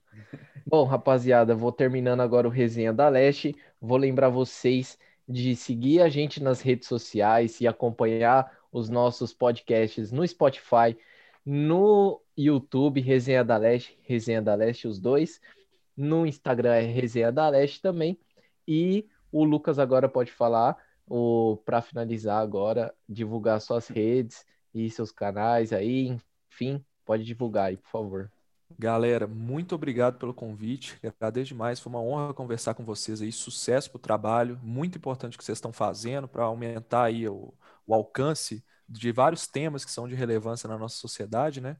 E queria dar, dar um, chamar a galera para conhecer o Olá Ciência no YouTube. É Olá Ciência, tá? Então, diga olá à, ciência, é uma- o motivo para introduzir vocês à ciência, que muita gente acha que é complexa, mas a gente tenta tornar isso um pouco mais fácil. E aí vocês vão encontrar a gente no Instagram também, arroba Olaciência, no Twitter, arroba Olaciência, e as minhas redes sociais pessoais, é arroba Lucas Anandres no Twitter e arroba Lucas Anandres no Instagram. Então estou disponível lá para responder pergunta também. Beleza? Pode É isso. Muito É obrigado, Lucas, mais uma vez. Tamo junto. E abraço para quem acompanhou o podcast. Valeu, gente. Tamo junto. Um já era, abraço. acabou. Falou.